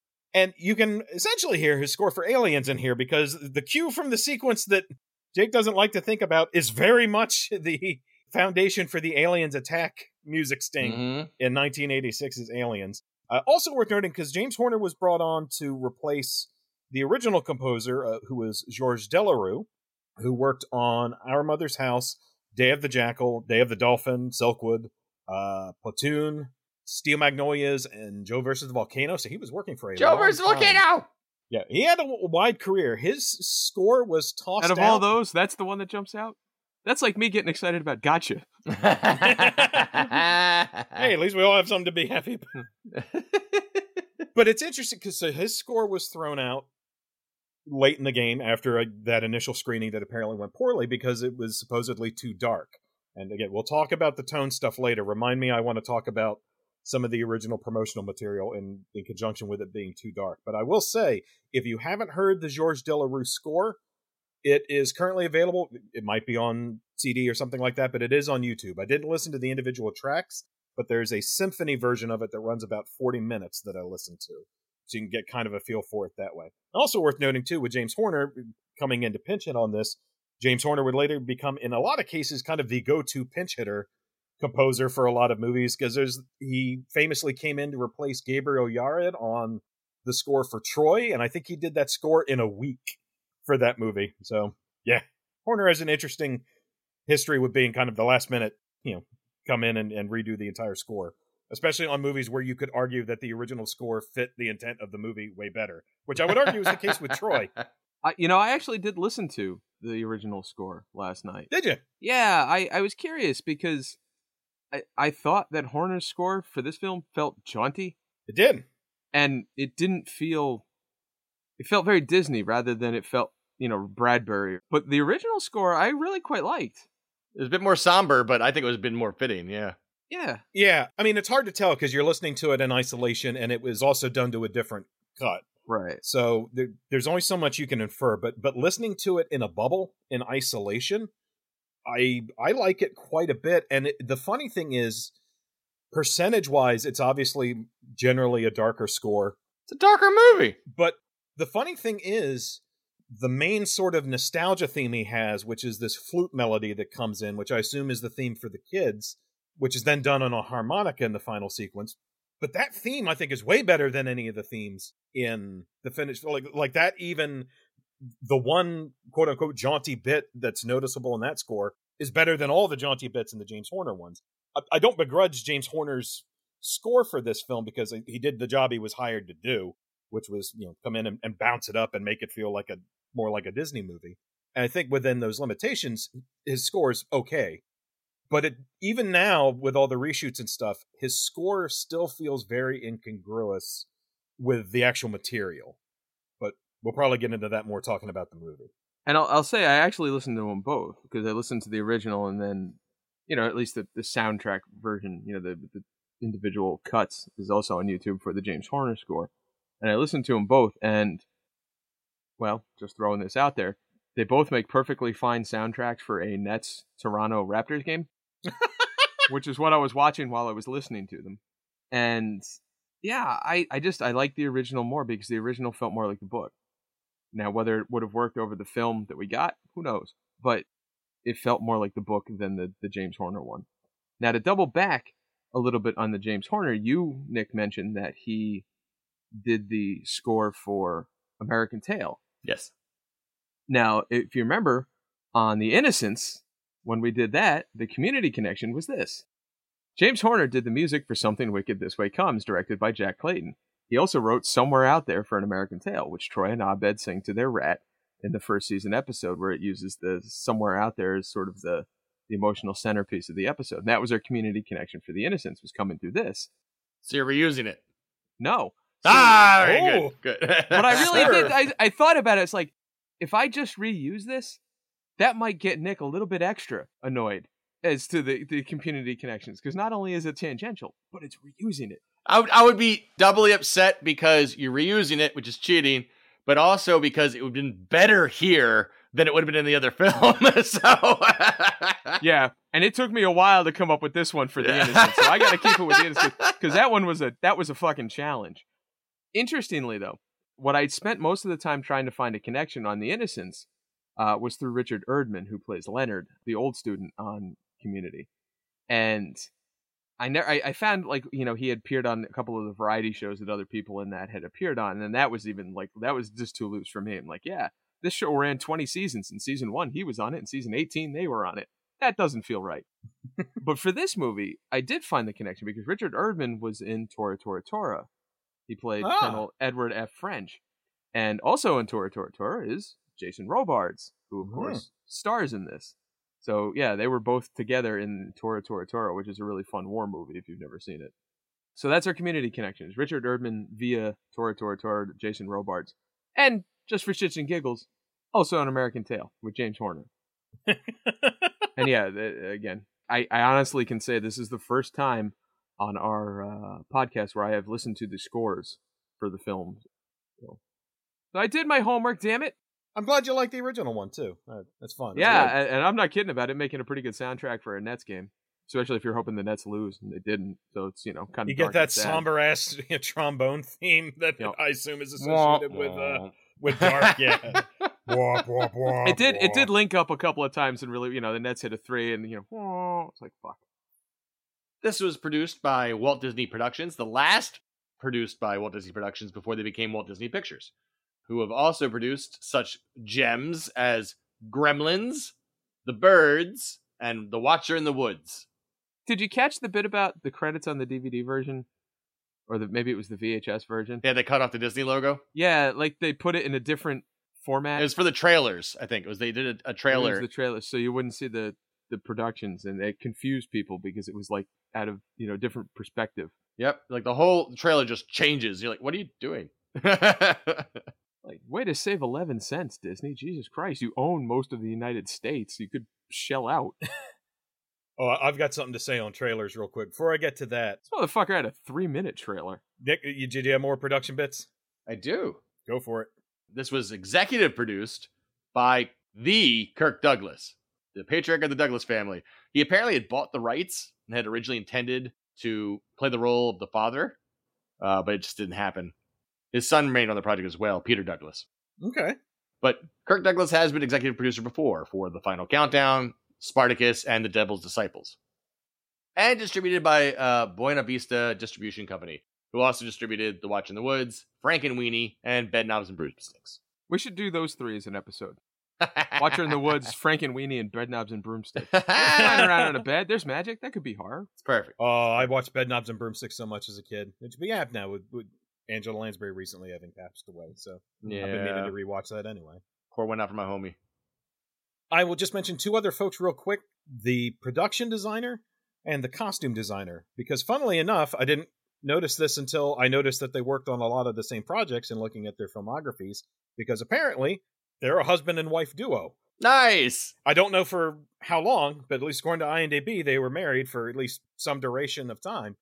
Richard MacDonald is the production designer. He also worked on Secret Ceremony, the movie with Elizabeth Taylor, Mia Farrow, and Robert Mitchum, uh, Jesus Christ Superstore, Marathon Man, Exorcist 2, The Heretic, Altered Nice. States, Nice. uh, Supergirl, The Addams Family, Jennifer 8, and The Firm. Hell. Note those last few because they're going to come up again. And then there's Ruth Myers, who is the costume designer, and she worked on The Ruling Class, which is a Peter Medak film that I absolutely love. Weirdly enough, we'll probably get to that when we get to Species 2 because Peter Medak did that as well. But Dracula, the Richard Matheson screenplay Dracula that Jack Palance was in, she did Altered States, Addams Family, and The Firm, so same as Richard MacDonald. She was also the costume designer on Vibes, which no no one gives a shit about Vibes, but I'll throw. Oh, I shit! I think. J- I love vibes. James Horner did the score for Vibes. Holy shit! I, I didn't think of that at the time. Yeah. I love Vibes. I made Hannah watch it. It was great. There's one great joke in Vibe. Someone's been sleeping on it. You can go now. What the hell is vibes? it's Jeff Goldblum and Cyndi Lauper as Yeah. uh, psychics. Oh, okay. So two quick things. One, I've got my own production note, Oh, which is Wow. very stupid. No, it's uh the, just a, a note about the town square set that they used for this. Oh yeah. The town square and the wrought iron gazebo was used in the other great Disney horror movie, Mr. Boogedy. I love Mr. Boogedy. And I was just happy to be able to say Mr. Boogedy on the podcast again. It's important. The other thing is, when you were listening to those, Eric, it sounded to me like you said Jesus Christ Superstore. And now I very much want to see that movie. I'm latching on to anything to keep me from thinking about the Sixers because I have a Sixers hat on and I keep seeing it in my camera here. So, anyway, well, talk about something you like, which is Ruth Myers was also just one other thing as far as costume designer. She was the costume designer for LA Confidential, which I know you and I both like. But interestingly enough, she was also the costume designer for the unmade television show. They shot a, tel- a pilot for a TV version of it, which was written by Jordan Harper, who's a fantastic crime novelist, and directed by Michael Dinner, who worked on Justified. Walton Goggins was in it. Justified's so good. I just thought that was interesting that she did the movie and then years later did the TV show as well. She also did the costumes for Scary Stories to Tell in the Dark. that was, Nice. that was a good looking movie. Yeah, it was. So some fun costume stuff there. So yeah, so sorry for rambling on that, but I thought it was interesting. no, it's good. Some of the credits, but also that it was a it seems to be a husband and wife production designer and costume designer duo, which I thought was fun. Um, on the subject of the trailers, The very long trailers. and I'm sure we'll talk about it, but one of the things that happened with, that led to the reshoots on this movie were that Disney considered the movie too dark, as did Ray Bradbury. And one of the issues he had with it was apparently thought it was too dark. Did anybody watch the teaser trailer? Not the theatrical trailer, the teaser trailer. Nope. I don't believe so. I meant to, and I didn't get. I didn't remember to go back and do that. I remember something about that that came up when I was researching, but I don't. I didn't write it down. So It looks like a goddamn phantasm movie. There's no dialogue, there's no score. It's just shots of the train and like the sounds of breathing and when they show Mr. Dark, they color in his eyes so they're red and it's like the train is shooting lightning off and it ends with Will like shooting up bolt upright in bed with a red filter and then you get the bloody ass look. It, like, it's- I would have shit like five pairs of pants if I was a kid who saw that in a theater in 1983. Holy shit! Awesome. that's amazing. So it, it just struck me. I was like, wait a minute, you said the movie was too dark and this was the teaser you ran for it?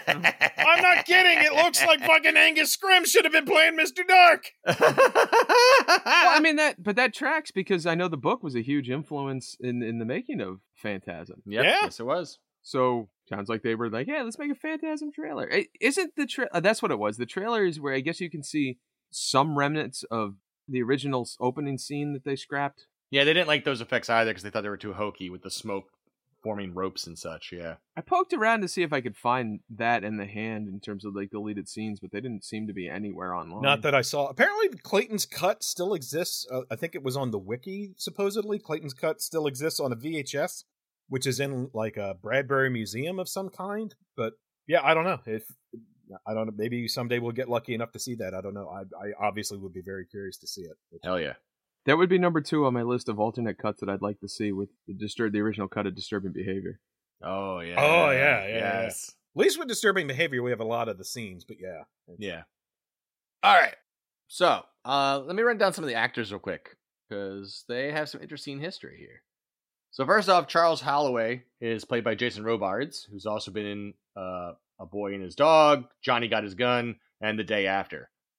And Tora Tora Tora. And Tora Tora Tora. Oh man, the, the day after I can't even. I watched that as a kid, It's rough. and it. I remember having nightmares and just like my brother has recently gone back and watched it, and he, he's mentioned that I should watch it again, and I don't. I I- when I the, even conceptually the idea of watching that again fills me with trepidation. It's rough. Yeah, it is a hard film to watch. And- But I saw it as a fucking kid, you know, in Mhm. the Cold War when that shit was like I thought, you know, nuclear war was happening on Wednesday. Mm-hmm. You know, I remember at least once as a kid thinking, why should I do my homework if the world's gonna blow up tomorrow? You know, and then we watched that shit on TV. fucking generational trauma. Jason Robards was a fascinating choice considering all the people they considered for it. You know, there's also Darren McGavin, Dick Van Dyke, Dean Jones, Walter Matthau, Jack Lemmon, James Garner, and Hal Holbrook all were considered for the role. One of my notes originally was like, you know, we're supposed to buy that that Jason Robards is 56 in this. 'Cause He look man looks like 78. Turns out he was like 61 Yeah, Yep. 61. he filmed on this. He just has that always 10 years older than he is look. He's always the, the father figure. Man, oh man, I kind of wish Matthau had gotten it. That would have been fun. Just because then, uh, like, in the climactic sequences where he has to act happy, he still looks grumpy as fuck. Laugh, damn it!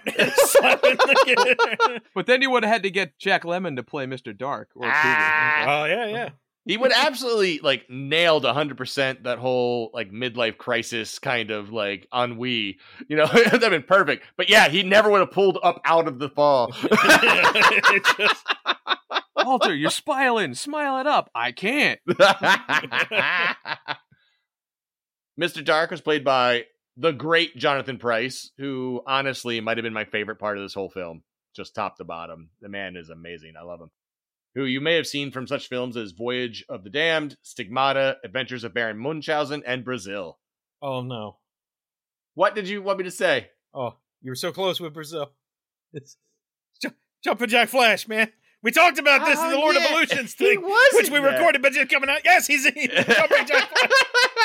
No one should give a shit about that, but my my mother watched Jumpin' Jack Flash all the time. So for me, Jonathan Pryce is. I, I love him as an actor. My He's- mom loves Whoopi Goldberg. She was a big fan of that movie. Yep. Not as much as Sister Act, but it was on there. Sister. Yep, I was about to say that Sister in Act. Sister Act. Yeah, but so yeah, for me, Jonathan Pryce is always the dude who shows up at the tail end of what years voice throughout. But Yeah, yeah. So I probably brought that up in um, when we did Night Angel because Roscoe Lee Browne does the voiceover for that, and Roscoe Lee Browne is in it. too. I recently rewatched uh, Game of Thrones, and he plays the High Sparrow in that. Yeah, So when I'm watching him, it was like, oh man, he's still playing this shithead when he's old too. Yep. But he was, he, yeah, I, I, hmm, favorite part of this, I feel like it's got to be close. It was is Jonathan Pryce's performance, especially in the scene, in the two scenes in the library, Oh yeah. He nailed it in the library. and when he's interrogating Jason Robards above the grate, Mhm. dripping blood on the kids. I- Yes. those two scenes I thought were just buttes. I love those. They are by far the best scenes. I do also like when he's interrogating Tom Fury. Even in those moments, I mm. thought he was really like. I think he just brought the necessary pathos to that character, and without it, the movie would not have made it. So I think he was a crucial part. And the elevated shoes in some scenes. yes, because they wanted him to look particularly ominous and towering over everyone.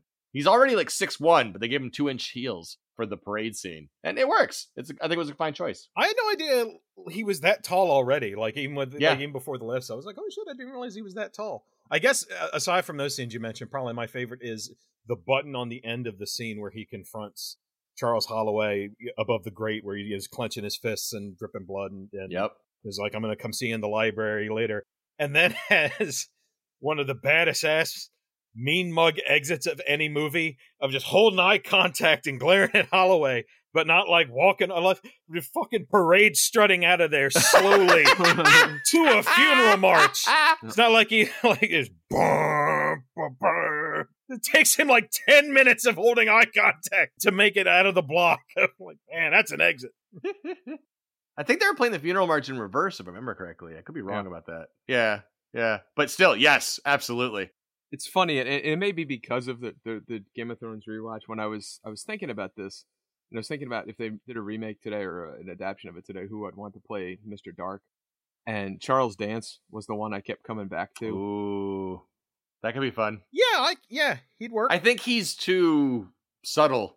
I think Jonathan Pryce has like good bursts of energy that I don't know if Dance would necessarily hit, but it could work. Yeah. Um for me, Pryce is I like him in this and I think in in isolation he's fine. Uh, like I think a lot of folks who grew up on this talk about, "Oh my god, he was so cre- he creeped me out as a kid." And that means he did his job. I think he captures the, the menace element of Mr. Dark Mhm. pretty well. What what I wish they had leaned into more is the the facade of pleasantry that comes through much more in the source material That's fair. That's fair. it's it's just not something they play up in, in the film. Like I said, and it's not a failing of it, but it's an element of the book I really liked of this thing that is decidedly not human. Mhm. That feels like it is trying way too hard to be pleasant, Yeah. and you know, with this constant smile, but these yellow eyes and and the theatrics it, it's one of the elements of Mister Dark that's lost is the theatricality that comes with the position of being kind of the ringleader of this carnival. Yeah. and then kind of the and so some of the charisma that kind of comes with that is kind of lost. But I do think he he nails the bits essentially in the novels where the mask falls off mm-hmm. and you get the underlying menace. I think he he does that quite well. Like you said, the scene in the library is terrific. Oh, mwah. John Glover and Sam L. Jackson were the other two that I kept thinking about. But John, yeah, oh, Sam, well, Sam Jackson would be awesome, but no, in terms of like how I it, the demeanor stuff I'm talking about, John Glover would probably be the closest in being able to capture like the elements of dark that I, that as as I read them in the book. But again, in well, isolation, you mentioned Walter Goggins earlier, and now I kind of want to see that. he's got these yellow eyes, but I can look at his teeth. so, speaking of Tom Fury, uh, he was played by Royal Dano, who you may have noticed in Killer Clowns from Outer Space, The Dark Half, Ghoulies 2, and maybe my favorite role of his, House 2. Yeah, he's in a lot of twos for franchises. Yeah. Wanted to get to. I was looking at that. too. Oh. But he makes me very happy. I love seeing him. Speaking of the kids, real quick, they did have very limited roles. Will Halloway is played by Vidal Peterson, who was in The Thornbirds, Never Forget, and Wizards of the Lost Kingdom. And Jim Nightshade is played by Shawn Carson from Tobe Hooper's The Funhouse Yes. and Cry for the Strangers. So like, he did like three horror movies. How funny is that? Of of all movies to be in before this, he was in the Fun House. It's a fascinating choice. He's the shitty little brother in the Fun House. And then they dumped 200 tarantulas on him, and he's like, I'm going to go be an accountant. and I got two more people to talk about because they're very important to this conversation for two different reasons. One, the Dust Witch, who is played by Pam Grier. God bless. Which is an odd choice for this. She's perfect. Because Pam She's Grier is perfect. fucking hot. And Yeah. the Dust Witch is not in the book. Ah! Clayton talked about that in an interview where they, they asked him about that. So so why why did you cast Pam Grier as the Dust Witch or something like that? And he said basically that I don't have the exact quote in front of me, but basically he's like I I, I think an attractive witch is much more interesting. You know, we got a billion movies with you know witches and a lot of makeup and stuff. He's like he thought it was more intriguing, so that was I guess his angle. Look, I ain't saying it's bad because I'll oh watch no no, anything I'm just saying I, Grier. it, it was something that was broached in terms of that being a a notable diversion from the source material. it's because in the book, you know, they describe she's an old crone, blind, all this, you know, really, really gross. And then you see the film, it's Pam Grier, and I'm like, well, that's different, better. It's I love it. and Pam Grier, of course, was in Scream Blackula Scream, Mars Attacks, and coming in twice for our John Carpenter connection, she was in Ghosts of Mars and Escape Yep. from LA. If you didn't say Ghosts of Mars, there was going to be big and. and important to me at least, one more person I want to talk about. There is a part of the carnival. They have uh, one particular little person who is played by Angelo Rossitto, who you may have seen in Whisper to a Scream, Freaks, The Wizard of Oz, Dracula versus Frankenstein, and the part of Master from Master Blaster in Mad Max Beyond Thunderdome. Yep. Oh, made me so happy. I love that man. he does a good job. Sorry, kids, come back in 10 years. he has a great in this movie. Too young. No, thanks for the rundown. My pleasure. So, so where do we all stand on the film itself? Like, what? Just general thoughts on the film. I love it. But then again, I'm biased. I'm going to love it because I saw it young. I love it. I love everything Ray Bradbury. I was about to say. So, when did you see it? I couldn't even tell you. Um, I know I was little. So it was on HBO. Yes. I saw it on HBO. Something wicked this way comes, money. How do you get your Ray Bradbury when you're young?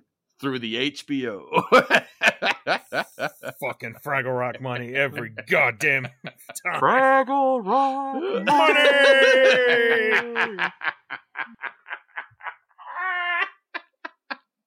but I I'm going to the Baltimore Comic Con after we record this. I'm gonna wear that shirt every fucking day with the sign that says "Ask me about this T-shirt." but don't get me wrong. Obviously, as is true with most films, in my opinion, the book is better. Uh, the book is just riddled with beautiful prose and writing and is above and beyond what the film is. That being said, I don't think you could properly convey that into a film. A without losing something and B without it being like 5 hours long. So, I mean, we call that the Mike Flanagan challenge. I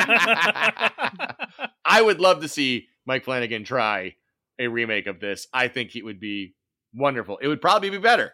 I'd like to see Mike Flanagan do a Cheerios commercial, but yeah, I get your. Uh...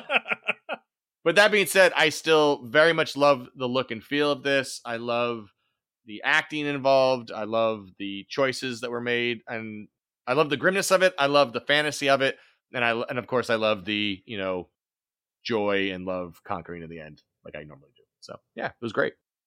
Uh, you know, if it's funny if I'm being honest. You know, if I wanted to see if there was a new adaptation of it now, I think the guy I'd most like to see do it would be Ryan Spindell. Oh, hmm. But that just me because I, I think he's made one perfect Halloween movie that captures the feeling of October, and that's such a strong, important thing with this book for me. Yeah, go watch the Mortuary Collection on Shudder. Yeah, then listen to last year's Halloween episode that we did on it. But yeah, one year anniversary, the best joke I ever make on the podcast. Anyway, so as far as this film, I had never seen it, as again because of the aforementioned 200 tarantulas, and and I was I was excited to watch it because I, I have read the book a couple of times and I enjoyed it. It's by no means perfect. Uh, the end feels like it kind of spirals out of control and doesn't really land. But I thought the first half you know, where where you get like, you know, even just like the fucking Simpsons ass trip through town that the boys take when they're running through in the beginning, hit the right notes for the, the that feeling that I keep talking about. And I thought Jason Robards did a good job portraying the ennui of Will's dad and that that notion of not quite regret, but certainly some regret. And I think the whole thing was worth it for the two scenes between him and Jonathan Pryce in the library yes. and on the grate. Yes. Like that those two scenes were enough for me for the entire film. But beyond that, I thought they did a good job. Like the opening scene with the train, I thought was cool. I think there's a lot to like here and there's a lot to dislike. Like it, it's if I had to classify it like just pure not, you know, talking about enjoyment or anything, I would say it is a misfire. Ouch. I would say that they miss a lot of the broader importance of the book and they don't get quite the emotional core of the story correct. That said, I think it's a very fun horror type Halloween movie. And I'll I'll definitely be watching this will get to my yearly watches with, you know, Halloween, Mortuary Collection, a few other things. Oh nice. That's nice that it'll go in the rotation. It'll definitely go in the rotation because in part the first half, those two scenes, and I think it just I think it does just enough to be competent, even though it's a misfire. I think they get just enough of what needs to be there to make it still enjoyable, but frustrating in a way because it's you can see the bones of the right thing and it's just not quite there. But that said, I get the feeling you didn't like it very much, Eric. Uh, yep. Well, before I go, Nick, did you have something to add? I just wanted to bounce off of what Jake said real quick. I think a lot of your concerns might have been better in a modern setting with a proper budget and special effects. Um, I also going back to the great scene where they're talking over the grate. That that one moment where the fingers come up and the father and son like kind of like hold hands through the grate. It just yeah. like killed me. And I just died. I'm like, oh, I love you guys. it wasn't the effects, or you know, even that. It's the the lack of the the ending about this is so much about happiness and joy in the face of this stuff. And it feels so like, oh, uh, dance. Oh, fuck. Yeah, okay. Uh, skiddly bebop. And this was good enough. And, they, you know, so they don't quite get. Well, yes. And I, I think the other problem is, is that I think Will and his dad's connection left me a little cold. Like it didn't quite work. And also Will and Jim Nightshade. Like Jim Nightshade, I feel is a little bit off. Well, Jim Nightshade is less of the rebel in the movie than he is in the book. Right. They end up they like for lack of a better word, they feel Disneyfied. Yeah. Yes. I will give you that. It is Disneyfied. And there's there's supposed to be a bit of a two sides of the same coin kind of vibe to Will and Jim. And it's just it's just not there. Nope. In this. That that does come up flat. That's true. What I'll say before I get into my thought on the film is so what I'll one thing I'll say at the top is in isolation, you know, removing the fact that it's an adaptation, and I didn't grow up with it. But in terms of whether or not this is an effective movie, just based on its reputation, I would say it's absolutely effective, particularly as a gateway horror film, because if you look Mm. at reviews of it, so many people say, I grew up watching it. It's the movie that got me into horror. It scared me as a kid. You know, oh, oh it's one of my favorite films. So, and and that was from Disney's perspective, you know, the company that was making it, trying to target a young audience. That's the demographic they were aiming for, and the people who saw it at that age certainly remember it. So it seems like in that context, it was effective. This sounds like I'm, I'm about to shit all over the film, which I'm not, because I'm actually pretty close to where Jake is. So, in and of itself, well, actually, let me talk about the adaptation element of it first. It, this goes back to what we were talking about with J.M. DeMatteis and talking about the material, which is if you read the first page, like if you if someone handed you something wicked this way comes, and you hadn't read it before and said, We need you to, to adapt this into a film. As soon as you open it and as soon as you read the first page, is literally the opening the prologue is like a single page of text. First of all, it was October. We're rare time for boys, yep. If you were to just read that instantly, and then even it gets further hammered home even more when you get to the the point where characters are talking, because like we said with J.M. DeMatteis, it is not that dialogue is not made to be spoken. Yes. It it is made to be felt. And the same goes for the prose, where you have this bit like now you have the voiceover, which bookends the film in the finished version. It wasn't there in Clayton's cut. It was something Bradbury insisted, uh, apparently insisted that they add.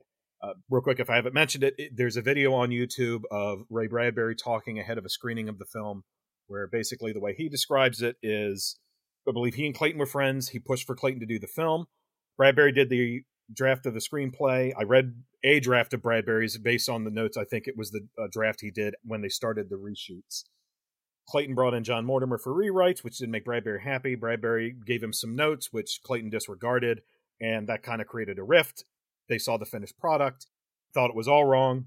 and shit the bed at a preview screening. Disney called Bradbury in. Again, this is according to him at this YouTube video. Disney called Bradbury in, and they and Bradbury apparently spent the whole production telling Disney this is going to be a disaster. We need to stop. This isn't going the right way. And after the test screening, Disney called him in, and Disney apparently told him, "Don't tell us you told us so." And Bradbury said, "I can't. There's no time. Here's what we need to do." And he said, "We we need to get reshoots. We need to redo this. We need to put in narration, et cetera, et cetera." The narration, I think, is an interesting example of something that works in prose but not in the film, where what you end up with is something that feels really incongruous to me. And when you look at the source material of adapting something wicked this way comes as a novel, to me, it's like, all right, you have a choice.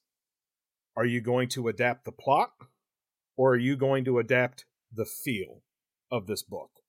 Because you're going to have an extraordinarily difficult time doing both Yes. and making it feel cohesive visually because so much of it is about your relationship with the text.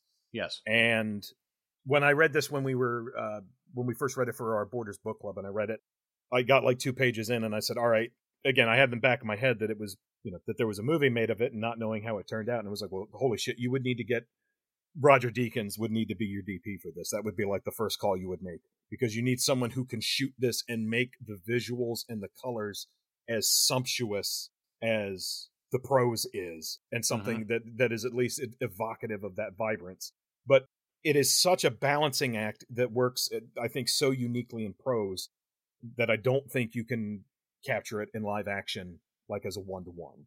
So your choice is between plot or tone broadly speaking this movie generally speaking went for capturing the plot which i'm not saying was a wrong choice but and so what you end up as a result of that is all right well we captured most of the plot beats but there are elements there that are lost, and the big one being the relationship between Jim and Will.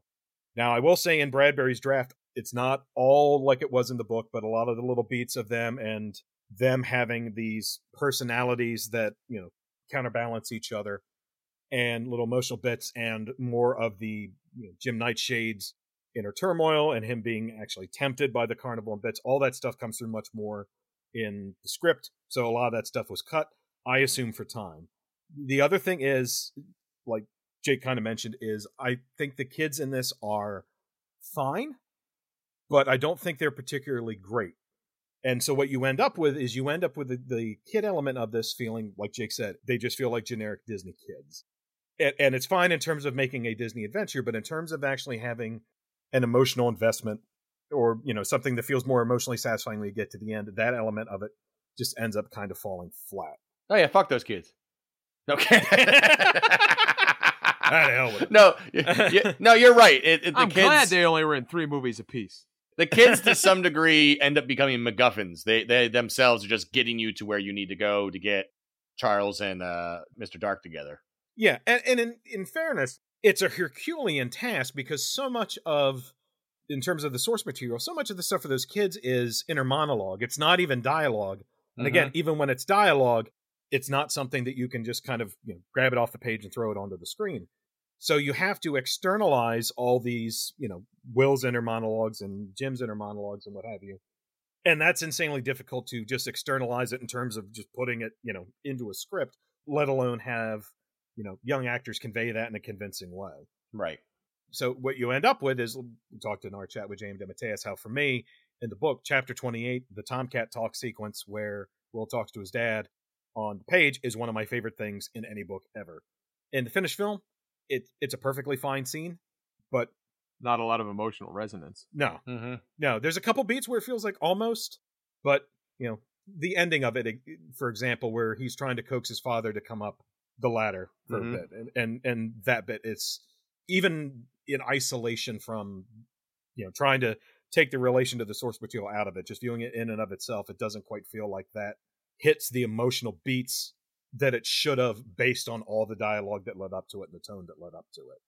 So I, I think that's one of the big problems with it is the kid stuff just feels very perfunctory Fair. and and so much of it's carved out. Again, if I was a kid watching this, it would have been all right, well, kids running around doing kid stuff. Like I said, it's generic, but as a kid, I would have still enjoyed it because yeah, I can identify with these kids. Whatever, you know, kids running around from spooky carnival shit. The kids become just the actual roller coaster ride cart you hop in. Doesn't matter what the cart looks like or does. It's just taking you through the movie. Yeah. But the interesting thing about that is, in terms of Jack Clayton being the director, is if there's one thing Jack Clayton can do well, it's direct child actors with complex material because he absolutely did it in The Innocents. Mhm. Yep. And if, for folks who haven't seen Our Mother's House, same thing. That is very dark material in both those cases. And both those movies have phenomenal performances. Now, a lot of that I'm sure is casting, but clearly one of Clayton's gifts was his ability to direct child actors to really memorable performances. That doesn't come through here for whatever reason. And then you're left with the the tone element of so this is a film we talked keep going back to our talk with J.M. DeMatteis, but we talked about how so much of this book is walking a precipice between terror and whimsy. Dark emotions of regret and then you know brighter emotions of childlike innocence and joy. Jack Clayton is adept at one of those. He's very adept at the darker elements of it. If Mhm. you look at his whole filmography, he's very adept at the darker elements of the soul. You know, the Innocents, Our Mother's House, uh, Room at the Top. These are both you know, films that that focus on you know dark, complex emotions. Um, he even did the the Lonely Passion of Judith Hearne, which is sad as shit, which he did after this. So he's very good at those. But the question is, how good are you at whimsy? We're great at the murk. How good are we at the whimsy? And not so much in the finished film. And it sounds like even less so in the original cut. It sounds like they leaned even more into that in his original cut of the film. And which I think would have been like from the sounds of it, we'll never know because well currently we can't see that cut. But what it feels like, just based on what we have and taking into mind the scenes that are obviously reshot, it sounds like Clayton's version of the film is a version that I probably would have pretty thoroughly disliked if I was a kid, but found much more interesting as an adult, but disassociating it from the book. It seems like he would have really leaned into the darker elements of it, the darker elements of the parents and the more complex emotional elements. So it would have been something that would have been more interesting to me as an adult, but in that respect would have been even further from the source material because it would have been even further removed from the stuff with the kids. Yeah, that that tracks. Well thought out and said. See, I'm such a basic B. Everything you said was brilliant and well thought out and brilliant. I'm like, yay, good villain. I do think good villain. Yeah, I, I, do. Like I said, I there there are a lot of elements of the character from the book I I wish they had done. Yes, but I I love Jonathan Pryce. I'll say this in terms of it's funny we were talking earlier about how they were you know, short on money for effects and you know couldn't do all the visuals they wanted to and a lot of the visuals they threw out it's funny like the one visual they had it was like well we don't have money for this this and this it was like but if you need animated smoke we're making Black Cauldron right now, so we got a shitload of animated smoke you can have. Because it was, this was right around the time of Black Cauldron, so you have all these like murky uh, green smoke effects. It was like, oh yeah, we got animated smoke in this. We can give you all these animation cels from Black Cauldron from all these scenes of that we cut. You know, it was a subtle little thing, but I really loved the animated pages as he pulled them out of the book. I think it kind of glowed.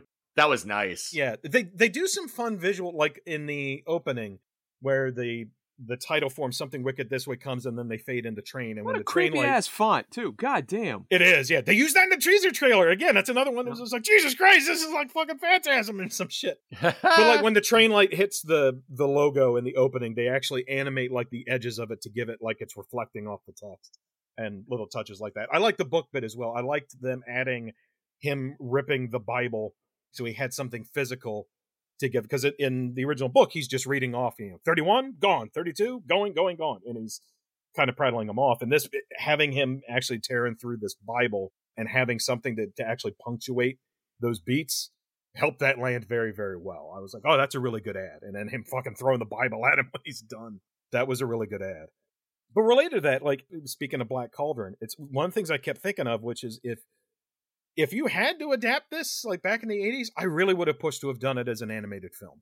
Oh, oh man this is an animated like some ralph bakshi ass shit. That can be good. Yeah. well who i was thinking of too is like this would have been around the time that i think don bluth broke away from disney and then ended up doing secret of NIMH and like i said i don't think it would have been great because again there's in, in terms of being you can't do a one-to-one transition of this. If you did it with a lot more narration. Hmm. you either need to lean into it or because like i said we, when you end up with just the bookends of it as you do it in the finished film i think they feel really out of place and to me is like i don't i don't think they add that much. If it had been an element throughout and you had leaned on it it would have felt more organic. But in the end i i think adding that stuff in the way they did in the finished film is like it, it just feels off. But if you had leaned into it leaned into the narration and that element that you're looking at something that is that is artistic. You're not looking at live action footage. You're looking at something animated. You're already pulling yourself back from a degree of reality then. And so that gives you, you know, if you can have an animated character speaking these lines as written, you know, as, you know, like I said, the conversations in this book are conversations that nobody has ever had, but they feel like the emotional distillation of conversations that have been had. But I think that dialogue would have translated much better to an animated film. You could have leaned into a balance of elements in animation more. And you also could have just captured kind of the visual element of it, I think, a lot easier. It's also easier to picture as an animated film than it is as a live action, even having just seen the live action. Yeah, it just seemed to me I was like, man, I if I was like if I was Don Bluth, it was like, man, I would have like tried to get the rights to this or mm. something like that. Because when he was one of the things Don Bluth was trying to do at the time was make darker animation, which funnily enough Disney was starting to do at this point with Black Cauldron, which they ended up then dialing back and cutting a lot of those elements out of it. And even then, it when they finally released it, it was essentially a disaster because and folks thought it was too dark. Of course, if it had been made back then, it'd have been like a 22 minute Halloween special that you know was like uh essentially the Black Ferris. Yeah, pretty much. Yeah, what what you would have ended up with. This is all. Yeah, in in the ideal circumstances, I think at this particular point in time, like if you were to make it in '83, I think that would have been your best bet. Might still be. And yeah, because like I was thinking about like doing it like contemporaries, like would you do it? And it's again, it's in trying to replicate it as written, it's such a balancing act, and I'm not sure. It, I think it would be exceptionally difficult to pull off. I don't think it's impossible, but I think it's it would be exceptionally difficult. And there's also an element of and and this sounds dismissive, but there's also an element of why bother? Hmm. Because it's like just this is one of those. It's like just let the text be the text.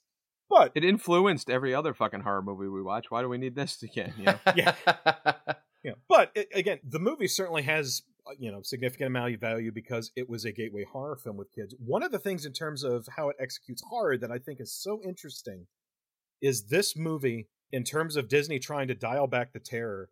This movie is such a great argument for the effectiveness of sound in a horror film Yep.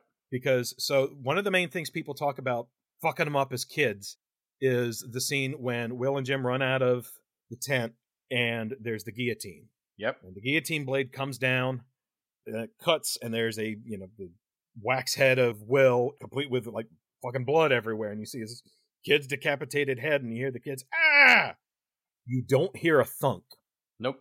there is no foley effect or it's a very muffled one when the blade falls so it's clearly you know, saying we're okay with the visual of a severed head but adding a thook is too much Yep. and then the same thing in the sequence in the library when charles holloway is confronted by the dust witch or i'm sorry before that it's it's when he's confronting dark and dark grabs his hand and crushes holloway's hand and, and breaks all the bones in his hands you see his skin split open Yep. But you don't hear it. there is no foley Yep. so it's interesting like in terms of disney trying to figure out like how to sanitize this and make it a degree of horror that they were comfortable releasing and marketing to kids that it's sound that's too far Huh. i just i think that's such an interesting thing it was like all right if we take the sound out of it we can leave the creepy visuals in we can get away with the severed head without the foley that precedes it so i think it's it's just interesting I'm curious about something here. Hmm. So this was early '80s, and during the early '80s, you had Saturday morning cartoons of all sorts for lots of kids. And what they tended to do in the formatting was they wrote those early cartoons like radio shows. okay You could not be watching them and still not miss a damn thing because everything is narrated. Oh no, he's firing the gun. You know, shit like that. Mhm. You know, everything is completely presented to you. I I almost wonder if there was like an industry uh feeling that it's like if I was a parent in the other room doing something and my kids were watching this, would this bug me? And therefore the audio was so crucial in that. Whereas him, you know, those events happening are less important because mom or dad doing laundry in the other room aren't going to see it. But if they don't hear it, maybe it's okay. Hmm. Yeah, there's. Sorry, there's just so much to think about, and I, I, I so wish we could see the other cut of this, yes. just to see the other elements of it. Like one thing I know that was different was Bradbury talked about how they had to fix the ending and add the narration to the ending, and that the ending was changed. I don't know what exactly the ending was in Clayton's draft, but I do know in the script it ends the same way the film does with them running and and you know skipping through town and whatnot. But then as the credits roll, this is how it reads in the script, which is it says a series of dissolves morning, and so this is stuff going on in the background as the end credits roll. Miss Foley, in her night clothes, opening her front door to pick a milk bottle off her step. She is her old self. Tom Fury, with his bag, standing at the end of Main Street, thumbing a lift out of town. Mr. Tetley, hauling his wooden Indian from inside his store. Mr. Crosetti, in his barber shop, donning his overalls. Ed the barman, sweeping the sidewalk outside his bar. Camera pans to the poster on the wall, tattered for now, for Dark's Pandemonium Carnival, and across it, a sticker which reads, Returning soon by popular demand. Fade out. So I have to assume that was still there in the Clayton cut because it feels like a, a very Clayton element, which is you know, we ah, can't all be sunshine. We got to have this button. The script also specifies that as the carnival destroys itself, as they flee it, they can see that the train has basically reformed and the train is moving on to another town. I will say, in terms of the the climactic scene, which you touched on earlier, where, whereas you have this compromised version of what occurs in the novel in terms of the scene where they think Jim Nightshade is dead. It's not with tears that you can, you know, defeat the darkness. It's with laughter. It's with positivity. Much more of that in in the script. Well, yeah, absolutely. Yeah, the the element of Dark being killed, you know, by by being stuck on the carousel instead of the bit with him disguised as a child and and Holloway hugging him like it does in the novel. That element of Dark's death is still there in the script, but there was a much longer sequence, pretty much verbatim from the book of them, you know, dancing and singing and this extended thing. Whereas in the finished film, you get, you know, oh, you got to laugh, kid. And Jason Robards does one, I'm a whooping crane. And all of a sudden, Jim's like, I'm cured, motherfucker. So. it's interesting because, like, you know, the original book is love conquers all, love and joy and hope saves the day. Whereas in this, it's love, hope, and joy will be a solve to those who are wounded. But really, lightning, man, lightning is what it takes to kill monsters. you got a dust witch, lightning induced rod. You got some kind of like whacked out, you know, carnival barker, you know, up in your johns. Get some lightning down. It's gonna get you what you need. the lightning rod salesman wastes no time. As soon as that fucking electric chair shuts down, he's like, "I'm gonna show you why they call me Fury," because he just makes a fucking beeline to that Hall of Mirrors. He's like, "I'm gonna stab a motherfucker." I'll show you the color of lightning, bitch. So if this movie's taught me anything, it keeps some lightning in your pocket. You might just need it against the autumn people. I just to talk about that a little bit. What do you think the autumn people are? Are they demons? Arguably, yes. You know, they're called Mr. Dark's Pandemonium Carnival, which Pandemonium is a Milton term meaning the place where all the demons live or hell. Right. So I mean, they say they come from the dust and they go to the grave. They could easily be demons. They could easily be fairy, like unseelie fairy to some degree, feeding off the uh of the negative emotions and pathos. Fae was kind of the they feel more like Fae. Yeah. Like, at least in in the modern fiction kind of Fae, like Mhm. you know, fucking Neil Gaiman type Fae. Especially with them being tied to a season. Yeah. Yes. Yeah, demons. And I I just thought that was interesting. But what a cool concept, the autumn people. I I know, love right? it. I had forgotten that completely till he said it, and I'm like, oh shit. And I, I spent some time kind of looking, and it comes up in a lot of his stuff that the autumn people, and I just I just thought that was so neat. And you don't really get the true nature of anything in this, or at least of them, which is much better. But it does it did make me think, and it did make me want to read more stories about the autumn people. It's funny when you started that point just now. I was like, "Are you about to argue that they're the same thing that Pennywise is?" Because the whole thing is like, "Up, they show up on a cycle every so often and feed on people." It'd be the other back." way. I think Pennywise would be among the autumn, like one of the autumn people because because certainly something wicked this way come was a big influence for Stephen King. I mean, you can't you can't read uh, Needful Things and not go, oh yeah, I saw this before, Yep. Yep. you know, or I know what this is from. Hell, and, and part of the reason I thought about even I s- suggested it when I suggested it for this episode is because he had just talked about it in his new book, Fairy Tale. I was Oh, does he? And he he comments, he mentions it. There's a, a sundial that de-ages people in that Hmm. and he mentions it. He specifically says something wicked this way comes, but you know, there's a lot of a lot of that book in a lot of his books, but it, it's very very explicit in the new one, and that that's what made me think of the film, and that's why I suggested it was because of that. Ah, okay. I do have one big complaint about this. Uh, this film, I believe, strongly fails the Bechdel test. there, there are barely any women in it. Period. Let alone talking to each other. Essentially, four, right? I'd say, hell, the women have more in the movie than they do in the book. I think. yeah. Yeah. Like, there's there's more scenes with uh, like Jim's mom. I think in the in the movie, I, I, she has another scene in the script too that was cut. yeah. So, yeah, I don't know if that's a Bradbury thing that all his stuff kind of skews male. I'm not entirely sure. I haven't read enough. Uh, a fair amount of it does, unfortunately. I don't think he does it on purpose. I think it's just No, all he knows. probably just yeah, product of the times. Yeah.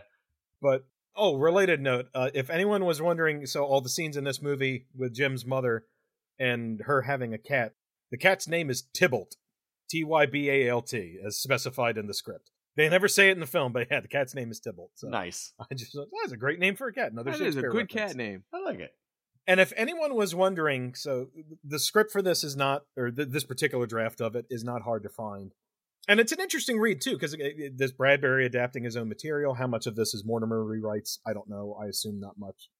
If anyone was wondering, like, whether or not Bradbury incorporates the sort of lyrical feel of his prose into his screenplays, the answer to that is is sporadically yes. For instance, there's the bit where Will's dad brings him a glass of milk at night you know, after his mom's pissed at him for coming home late. So here's the way that scene is written in the script as it ends: as Will's dad is leaving. It says, "Will, be careful, Dad. Something's going on. Holloway. Something. Will. Just be careful, okay? Holloway. Okay. Now the script note. He goes. The door shuts. Will slowly rises, looks at the glass of milk. So white, so lovely, so filled with summer. It is almost a tumbler full of sun and running and laughter. Will greedily gulps it down. God, I, I love Bradbury so much. All of a sudden, we hit this glass of milk, and he goes full prose on it. It just so it kind of goes back and forth. But there's every now and again he he really leans into the the, the lyrical description. He does it when the train pulls in. I'll read this bit real quick because it's it's not too long. This is as Will and Jim are have snuck out and they're seeing the train come through. Exterior railroad track, embankment and graveyard. Night. The boys reach the shadow of an embankment. The train thunders above. The windows are empty. The boys' heads and eyes follow, looking up as their POV, the train, passes. Carved circus car after car, cage after cage, with shadows pacing in them, beasts carved and glaring from every cornice. Another angle, the boys. Run. Off screen, the train whistle screams with a billion human voices in misery. Will stops, hands to his ears. Jim, Riven, stops with him amidst that wailing torment. Exterior graveyard, their POV. From the sound as of a thousand dead souls, stone Hmm. angels weep dust from their eyes and mouths. nice. Exterior railroad embankment. Will unplugs his ears. Jim relaxes. Both leap and run again. Exterior field. Night. The boys run into shot, stop short, in open mouthed disbelief as they see their POV. The railroad track comes to an abrupt end in a writhing, tortured jumble of rusty iron embedded in a tangle of grass and weeds. Back to the boys. They stare at each other in open mouthed amazement, turn to look at the track again, and see, in their POV, the distance, a puff of smoke. And eventually, I'll just skip ahead a bit. They get to the bit where the carnival is now sprung up. Unfortunately, the bit that was deleted, where they actually have like the, the sequence they animated of the carnival kind of springing to life, isn't outlined here. But when they see the carnival, it's described as the carnival is laid out there, complete, dark, entire, whole, its reptilian skin breathing, sighing Ooh. From one of the tents mirrors swarm and flash. Oh, I love it. So you, you just have all these little touches there, but I get you know there's this bit about stone angels weeping dust, and in the finished film it's like, well, we drew some you know pink cracks on them, and they made like you know gate squeal noises, which is a creepy visual, but it's it's not you know stone angels weeping dust. Yeah, maybe the train really was blame the pain. Maybe this is a Stephen King thing. One quick bit I'll read just because if if I recall correctly, this this scene isn't in the the book. There is a scene similar to it, but not this exact scene. We get to see the local sheriff. The whole bit in the book where they after they smash the teacher's window and she gets all pissed and they have to turn themselves into the cops. It Mhm. is there in the script, and we actually do get to see them turn themselves in. Where I believe in the book, it's they show up and they say, you know, "We're here," and the teacher says, "That's them, officer," and then it cuts, and they basically their dad's already bailed them out, and and that's and they have a conversation as they're leaving the sheriff's office. This is the bit of them going to to see the sheriff in the book. Interior sheriff's office, night. The door bangs wide. The two boys skid to a stop as the sheriff, calmly adjusting his cards, he's playing gin with Mr. Douglas from the bar, not even looking up, speaks. Sheriff. Took you too long enough to get here. Will. Sheriff, we gotta. Will and Jim watch as the sheriff flips down a card. Sheriff, Miss Foley called. Seems you broke a window. Jim blurts out. It wasn't. Sheriff, cutting in. Lucky she's a nice lady. You broke my window, I'd have you in jail. Will. The carnival! You gotta. Something terrible! Sheriff. Carnival's closed nights. You've been down there, you've been trespassing too. Will. But Mr. Crosetti, he's. Sheriff laughs. Sick? Don't you believe it? Old Louis Crosetti brings that sign out every time he sneaks off to go fishing. Ain't that right, Doc? Douglas. Every time, laying down cards. Gin. Will. You gotta listen! The lightning rod man, Tom Fury, he's down there with with all those freaks! Sheriff, gathering up cards. Just where the damn idiot fool belongs. Sheriff. He's crazier than a coot, walking around the state yelling dooms and damnations. Don't belong to this town, anyways. Don't cut no peach fuzz with me. Will, but, Jim, we. Another angle. The sheriff puts down the cards, rises, strolls over to a cell door, pauses, looks at them. Sheriff, breaking windows? Trespassing? Disturbing the peace? You boys is doing fine. He swings wide the cell door, gestures. Come on in. and that's the end of the scene. I thought that was a cute button to, to Come on in. So yeah, Uh, yeah. Anyone who's curious, script's not hard to find. Track it down. There's definitely some bits and pieces in there that are fun, and it's fun to see how Bradbury reworks his own stuff. I, I think you make a solid argument for it being a flawed adaptation. Doesn't change the fact I had a blast watching it. Yeah, look, look, I and to be be clear, hopefully this goes without saying by now, but just to be clear for anyone listening, obviously it's like we're not out to change anybody's opinion. If you love it or hate it, hey, you know, this is just us sharing opinions, trying to be entertaining, not telling anybody they're right or wrong. And like I said, I, I'm sure I'm often telling people they're right or wrong. Yeah, that's your but not in job, this episode. That's your job, not our job. People need to know. and like I said at the top, it's like I, I certainly I do not think it's a bad film. As much as I can disassociate it from the source material, because I did read the source material first, I think in and of itself, it's an okay film and and sporadically very effective. And like I said, as an adult, it feels like there's there's elements of it where it's falling short of stuff I'd like him to lean into in terms of you know the more emotionally complex stuff, particularly with the adults. And you know, it feels like they're they're really teetering. A lot of the you know stuff with Jason Robards, it feels like they're they're teetering on the edge of getting into something interesting with all you know his complex emotional you know reactions to being old. Whereas all we really get for the rest of the film is you know Jason Robards looking sad. He, he's fine, but he just mainly just looks sad for a lot of it. Like even in in the cut back to the novel, but there's times where he at least tries to kind of put on a smile and then it kind of falters a bit because of his inner insecurities. And this, he's mostly just like "Uh," his weak smile, but you know, pleasant, but it's it's not as nuanced. What we mainly get in the finished film is just the rest of the town being horny as fuck. Because the whole opening is basically the guy at the cigar store. Man, I want to get laid. Man, the barber. Man, I want to get laid. Hey, look, Pam Grier. And- so that's kind of all we end up in the finish. Maybe that was a Clayton ad. It's just everyone has to be way fucking hornier. But so again, yeah, I, I think it's in a fine film in and of itself.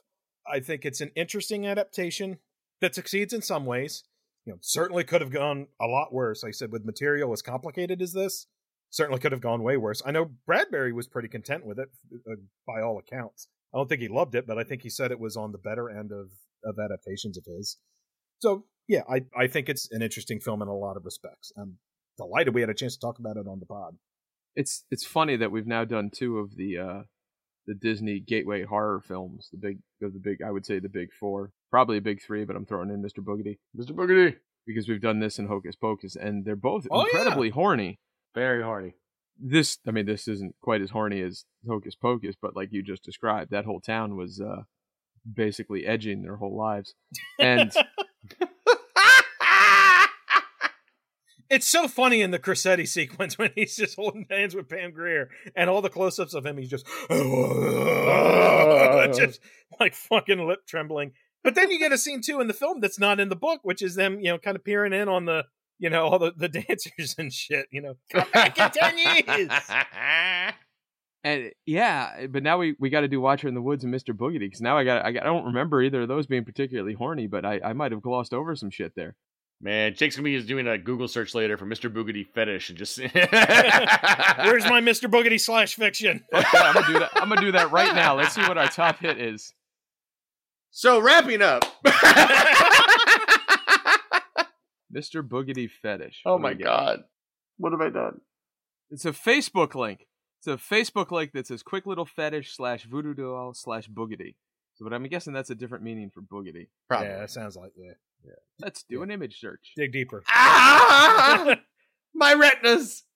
Mm, nah, nothing interesting here. Yep.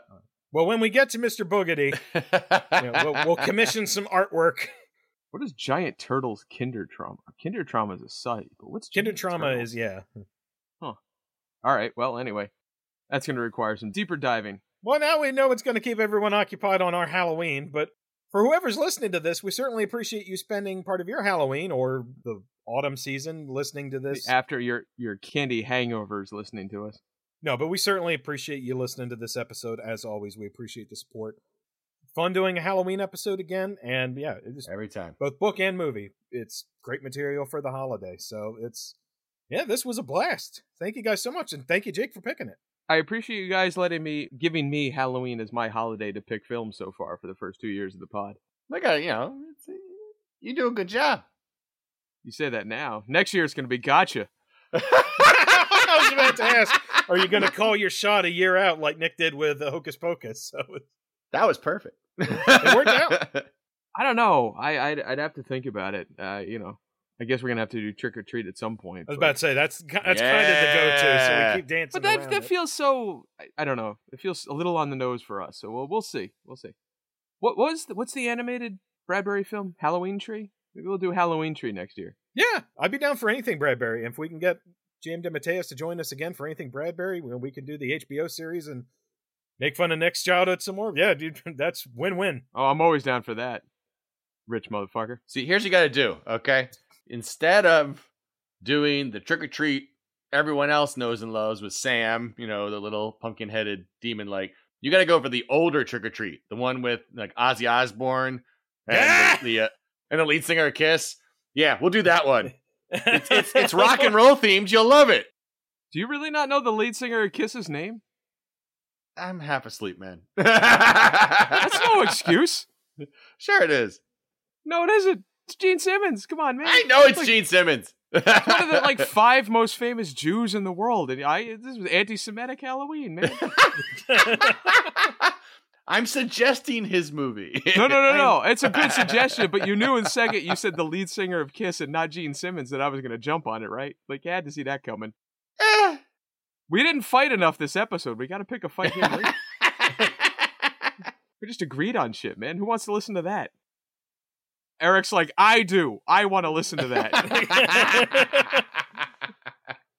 but no, serious. Again, to everyone listening, thank you so much. We appreciate you joining us for this Halloween episode. We hope everyone's having a fabulous spooky season. Again, enormous thanks to J.M. DeMatteis for joining us. Yes. Thank you, JM. He was great. We Wonderful love goddamn you so time. much. So thank you so much. Can't wait to have him back on. Again, please go check out his Kickstarter. Go check out his novella, The Excavator. Just head to spellboundcomics.com to check out the, the multiverse books. We'll put up the Kickstarter link as well. Just a, an enormous influence on us here at the pod. So it was such a delight to chat with him and such a delight to talk about this film. And we're also very much looking forward to the next episode we have coming out. If all goes as planned, scheduling wise, we've already recorded it. Our next episode is going to be on Lord of Illusions Yeah. which is going to be our Noirvember special. So another film we're excited to talk about, and we've got another terrific guest for that one as well. And I really, really can't wait for people to hear that episode. Uh, yes. Yes, yes, yes. That's another very special episode for me. So again, can't wait to bring you that. In the meantime, if you want to follow us on social media, you can. We're at Scary Stuff Pod on Twitter and on Letterboxd. We have a list there of all the movies we've done with links. You can also follow us on Instagram. We're at Scary Stuff Podcast. Our website is scarystuffpodcast.com. And if you've dug what you listened to and you want to leave us a review wherever you get your pods, that'd be terrific. But first and foremost, we just hope you've enjoyed listening to this. And again, we appreciate every bit of support. So thank you so much. Thank you. Thank you, everybody. So we will be back in a couple weeks at the latest with our Lord of Illusions episode. But in the meantime, this is Eric signing off, saying thanks again. This is Nick saying, We are the hungry ones. Your torments call us like dogs in the night, and we do feed and feed well. This is Jacob saying the lightning rod salesman remembered to fire Doc Rivers. Good night, everybody. Good night, everybody. Good night. Happy Halloween. Happy Halloween, everybody. Happy Halloween!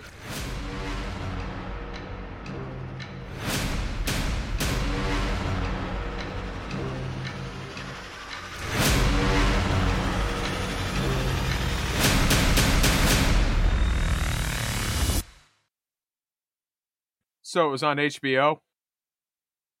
Yes.